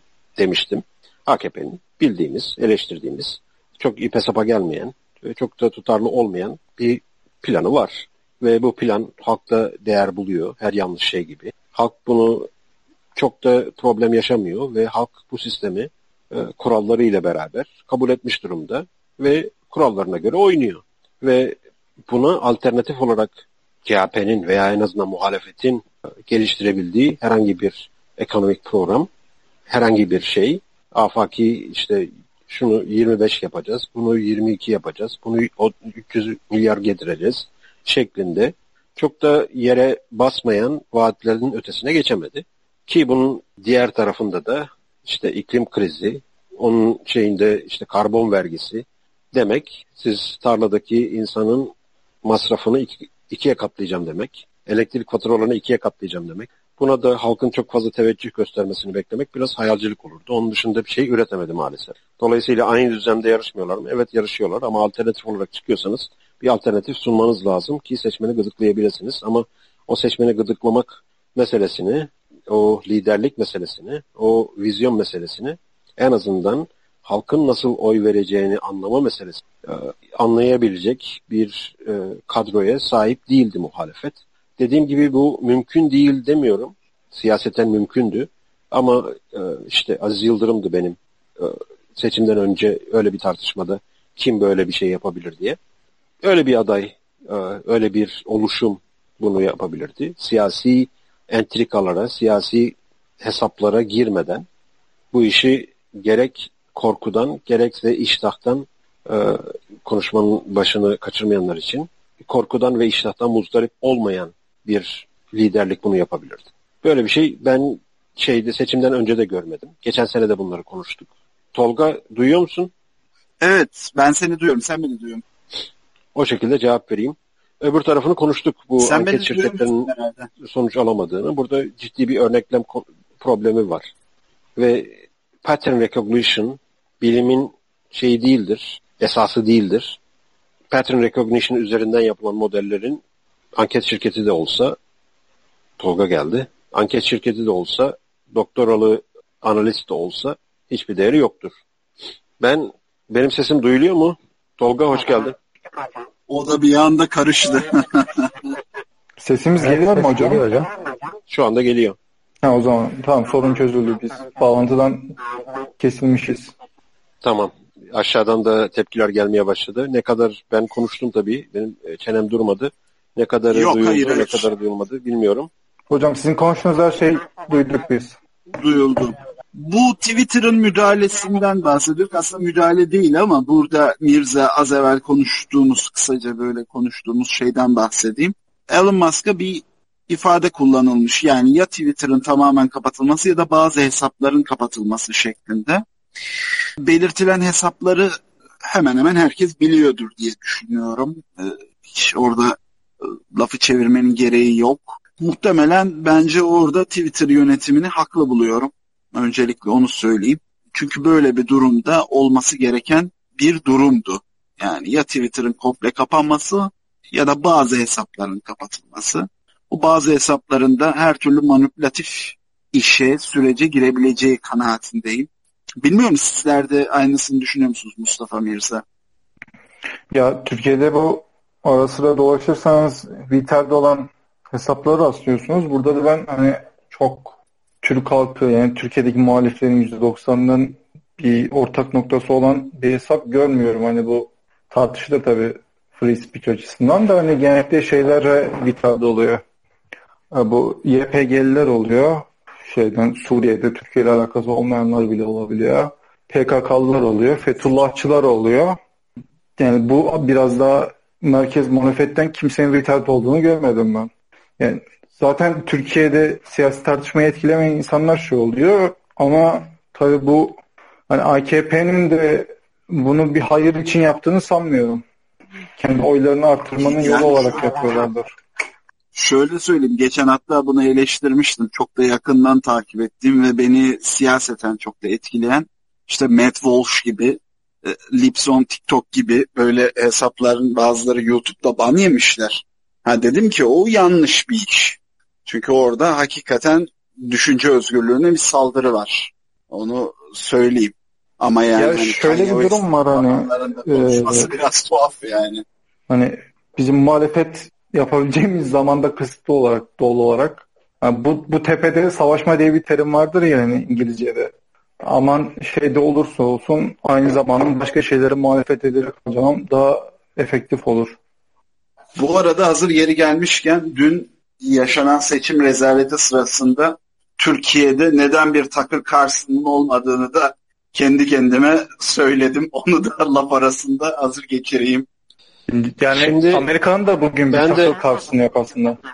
Ya Tucker Carlson olayı ana akım medyada bir adam olabilmeseydi bugün Türkiye'de zaten YouTube'da var bir sürü kendi fikrini konuşan insan.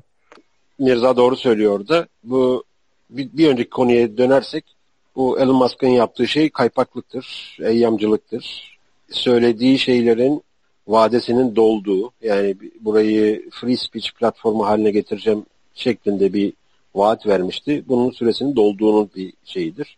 Burası artık e, özgür konuşma alanı değil bir controlled speech alanıdır. Dolayısıyla Twitter'ın eğer gerçekten özgü, ifade özgürlüğünü diğer hükümetlerle yapacağı pazarlıkların üstünde gördüğü şeklinde bir anlayış olsaydı I don't care what you do F off şeklinde bir response verirdi.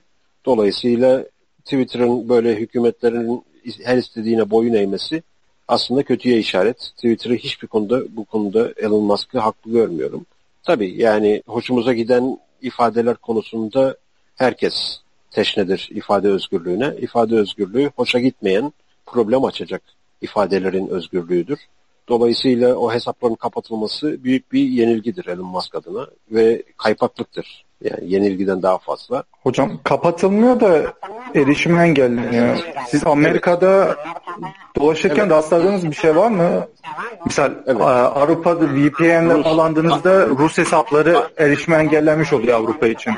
Amerika'dan e, rastlamadım ama Avrupa'da rastladım. Rus hesaplarına giremiyorsun. O şey var ama bunu Twitter'ın yapması bir kaypaklıktır. Bunu devletler engelleyebilir. Ona karşı vatandaşlar çeşitli çözüm yöntemleri geliştirebilir. Bu işi yapan devletlerin meşruiyetini sorgulayabilir. Bu kişileri değiştirebilir. Benim çok benimsemediğim metotlarla. Veya e, bir şekilde arkadan dolanma şeklinde çözümler üret, üretebilir ki teknolojinin şeyi e, yaratıcılığı burada devreye girer ve internet üzerinde hiçbir yasak e, nihai değildir, ilelebet değildir. Her yasağın bir çözümü vardır. Dolayısıyla bunu Twitter'ın yapması ayrı bir olay. Bunu hükümetlerin, devletlerin yapması bir ayrı bir olay. Devletler kendinden bekleneni yapar. Devletler yasaklar, asar keser. Twitter'ın bunu buna bir payanda olması eleştirdiği diğer medya organlarının yoluna girdiğinin bir göstergesidir. Ben başından itibaren Elon Musk Twitter'ın cenazesini kaldırmak için geldi dedim. Bu da aslında o özgür ifade söylemlerinde hiç de samimi olmadığına dair bir e, şeydir Elon Musk'ın. Dolayısıyla ben sizden biraz farklı düşünüyorum orada. Türk hükümetinin değil e, Elon Musk'ın suçu olduğunu düşünüyorum.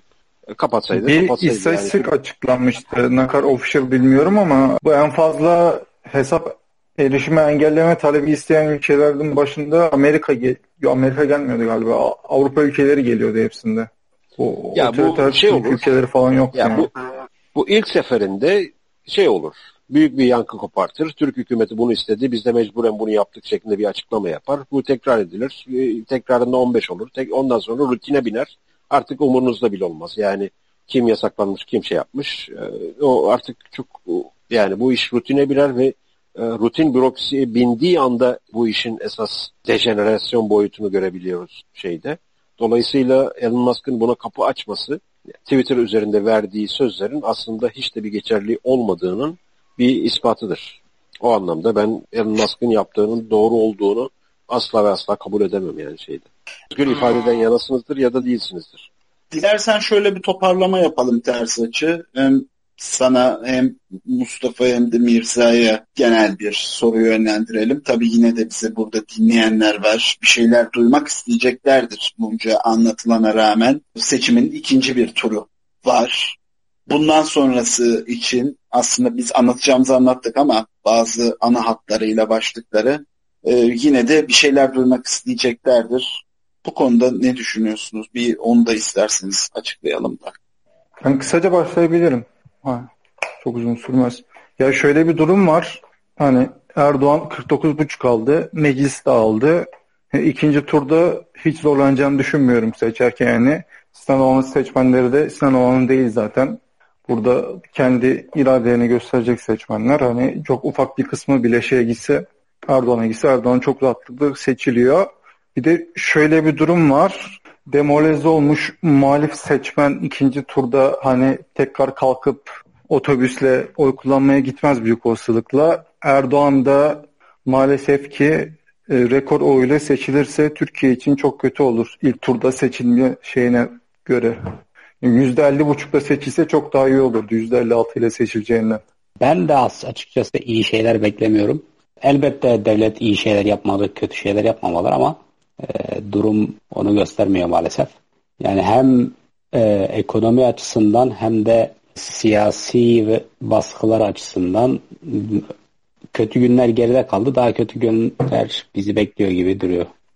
Şimdi ben de hemen hemen şey olarak hemfikirim genel şeyde bir iki ayrı, bir iki ayrıntıya dikkat çekeceğim. Bir tanesi iki turlu şeyden galip çıkması Tayyip Erdoğan'ın meşruiyetini arttırır. Bu o alanda muhalefete bakın gayet iyi bir şekilde, gayet adil bir şekilde, fair bir şekilde seçimler oldu. Bunun sonuçlarına da uyacaksınız şeklinde e, ciddi bir şey olur. Tabii bir de e, bu iki haftalık süreci ben muhalefetin çok iyi yönetebileceğini düşünmüyorum. E, yani bir de şöyle bir şey var aslında burada gönlümden geçenle kafamdan geçen arasında ciddi farklar var. Yani benim gönlümden geçen olsa aslında iki adaya da sıfır oy çıksa benim için e, şey olur. E, benim hayalimdeki şey odur. Hiç kimse bu iki adaya adaya da oday oy vermese e, en güzel sonuç o olurdu. Ama Bunun olma olasılığı var hocam aslında. Nasıl? Yani yasalara göre yani hem Kılıçdaroğlu hem Sinan Oğan çekilirse Erdoğan için referanduma dönüyor. %50 oy alamadığı takdirde tekrardan seçime gitmek gerekiyor. Bu döngüde sonsuza kadar sürebiliyor galiba. O ilginç bir şey olur ama benim e, şeyde 2001 civarında yaklaşmıştım ben hayalime. O zaman tüm partilerin baraj altında kalması gibi bir hayalim vardı. O gerçekleşmedi ama bu söylediğin şey olursa biraz daha şenlik görürüz. Burada tabii e, şey aslında yani öyle dediğin bir deadlock yani devletin tepesinin karar verme meselesindense oy verme oyunlarıyla birbirini meşgul etmesi halk için iyidir. Devletin aldığı kararlar halk için çok hayırlı değildir genel olarak. Yani bu Türk devlet açısından söylemiyorum. Herhangi bir devletten bahsediyorum. Orada karar alamamasını nedeni olan engeller e, aslında halk için daha hayırlı işlerdir. Burada e, muhalefetin gerek kasten, gerek bilerek, gerek de bilmeyerek e, süreci çok iyi yönetebileceğini düşünmüyorum. Burada gerek, ilk başta söylediğim çok basit bir aritmetikti. Yani Sinan Ogan'a oy verenlerin yüzde onu seçime katılmasa ki bence yarıdan fazlası katılmaz e, ve mevcut durum korunsa ve Sinan Ogan'ın diğerleri tamamen Kılıçdaroğlu'na oy verse bile e, Tayyip gene kazanıyor. Dolayısıyla orada çok bir sürpriz olmaz. Hani sürpriz olursa sevinerek karşılarız. Çünkü 20 seneyi geçmiş bir şeyin e, değişmesi her anlamda olumlu olur. Veya en azından eski gücün gücüyle, eski baskısıyla devam etmemesi. Ama ben onun çok olası olduğunu düşünmüyorum. Maalesef bu demokratik meşruiyet oyunu hezimetle sonuçlanacak ve e, hem meclisi kazanmış hem muhalefeti paramparça etmiş. Onun yanında doğal müttefiklerinin de yani doğal müttefik olarak burada meclise girmiş Babacan, Davutoğlu, Karamollaoğlu gibi kişilerin ben AKP'nin doğal müttefiği olduğunu düşünüyorum. Bunlar çok doğru. Herhangi bir durumda herhangi bir durumda ilk satacaklar listesinde e, üzeri işaretlenmeli bunların. E, herhangi bir bakanlık çünkü herhangi bir pazarlık sonucunda bunlar ilk şeydir. Ve bunları da topladığınız zaman mecliste bu eski İslamcı gelenekten gelen şeylerin MHP'yi de katarsanız 400'ün üzerine çıkıp anayasayı değiştirebilecek çoğunluğa eriştiğini görüyoruz.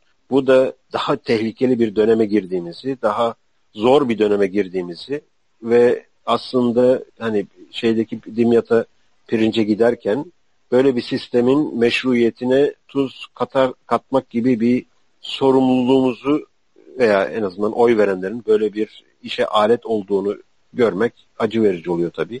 Esenlik ve sağlık diliyorum. Başka bu konuda siyasi olarak yapılabilecek çok fazla bir şey olduğunu düşünmüyorum. Benim her zaman söylediğim şey problemlerinize siyasi çözüm bulamazsınız. Siyaset problemlerin üzerinden rant devşirme ve bölüşüm, orantı bölüşüm kavgası yapma sanatıdır. Herhangi bir şekilde o problemlere kişisel olsun, sosyal olsun, ekonomik olsun o problemlere çözüm yapma, çözüm oluşturma yeri değildir. Bu nedenle evet. herkese sabır ve esenlik diliyorum. Başka bir şey e, şu anda söyleyemiyorum maalesef. Ama hem süreci çok iyi yönetemeyeceklerini hem de e, seçim aritmetiğinin buna izin vermeyeceğini düşünüyorum. Dolayısıyla gereksiz bir seçim olacak e, iki hafta sonra diye düşünüyorum. Bunu da evet. herhangi bir şekilde bir kimsenin umudunu kırmak için şey yapmıyorum zaten. Hani beni dinleyip de kararını değiştirecek kişi sayısı çok fazla yoktur Twitter üzerinde. Eğer çok fazla negatif etkileniyorsanız da dinlemeyin beni yani. Burada aşağı yukarı 60-70 kişi dinliyor. Çok da şey değil yani bu konuda linç e, falan filan hevesli değilim. Bu konuda ben de bazı şeyler söylemek istiyorum. Biraz hocam, Jordan Tolga hocam size evet. Hocam ben evet, size tarihçi olarak şey sorayım. Siz konuşun bunun üzerine. Yani burada Türkiye'yi en az 26 yıl yönetmiş bir Erdoğan olacak en sonunda Türk siyasi tarihinde. Bu tek parti döneminden bir yıl az galiba. Çoğu Osmanlı padişahından da fazla. Ya bu adam da istediği gibi kurumları dizayn etmiş, böyle iz bırakmış bir adam olacak. Yani bu Erdoğan nasıl bir iz bırakacak Türk tarihine? Ne diye konuşuruz? Tabii çok ciddi bir iz bırakacak. Yani şunu net bir şekilde söyleyebiliriz. Zira işi Cumhuriyet tarihinden alırsak ki bizimkiler yani bizim genel tarih anlayışımız buna hep karşı çıkar. Nedensellikle biz Selçuklu, Osmanlı'yı aslında tek bir tarih olarak çoğunlukla anlatmaya ve anlamaya gayret ederiz. Çünkü devletten geleneğe ifadesi vardır. Ama segmenti biraz daha, kronolojiyi biraz daha daraltırsak 1923 2023 aralığında hiç kuşkusuz ki Atatürk'ten sonra en çok etki bırakan Recep Tayyip Erdoğan'dır. Bunu açık açık söylememiz lazım. Ee, olumlu veya olumsuz tarafları değil. Ee, fakat şu anda tarihsellik bakımından da çok derin aslında izlerin olabileceği bir simadan bahsediyoruz. Yıllara da muhtemelen sirayet edecektir bu. Tabi bu felsefeyle değil. Çünkü Recep Tayyip Erdoğan'ın beslendiği travmatik geçmiş algısında onu oluşturan, ona zemin hazırlayan insanlar çok daha farklıydı. Sebilül Reşat tayfasıydı. Bunun içerisine Mehmet Akif'i pekala ekleyebiliriz. Sonrasında baktığımızda e, farklı insanları, farklı simaları ekleyebiliriz. Hatta Yahya Kemal'i ekleyebiliriz. Ezansız Zevkler yazısını ekleyebiliriz. Fakat onların beslendikleri kaynaklar hiç olmazsa daha realiteydi. Türkiye'de düşünce dünyası açıkçası Soğuk Savaş sonrasında çok farklı bir noktaya doğru evrildi. Biz bunu hiçbir zaman yakalayamadık. Hiçbir zaman anlamlandıramadık. Açıkçası çok çok iyi bir şekilde analiz de edemedik. Bugün hala biz bu etkiyi ve heyecanı görüyoruz. Fakat ben e, şunu söyleyeceğim. Biraz Jordan Peterson gibi olacak ama geleceğe dair umutlarınıza saygılıyım. E, oy kullanma hakkınıza veya oy vermeme veya benim tabirimle e, gidip bunları meşru hale, meşruiyet haline getirmeme hakkınıza da sahibim. Daha doğrusu saygı duyuyorum.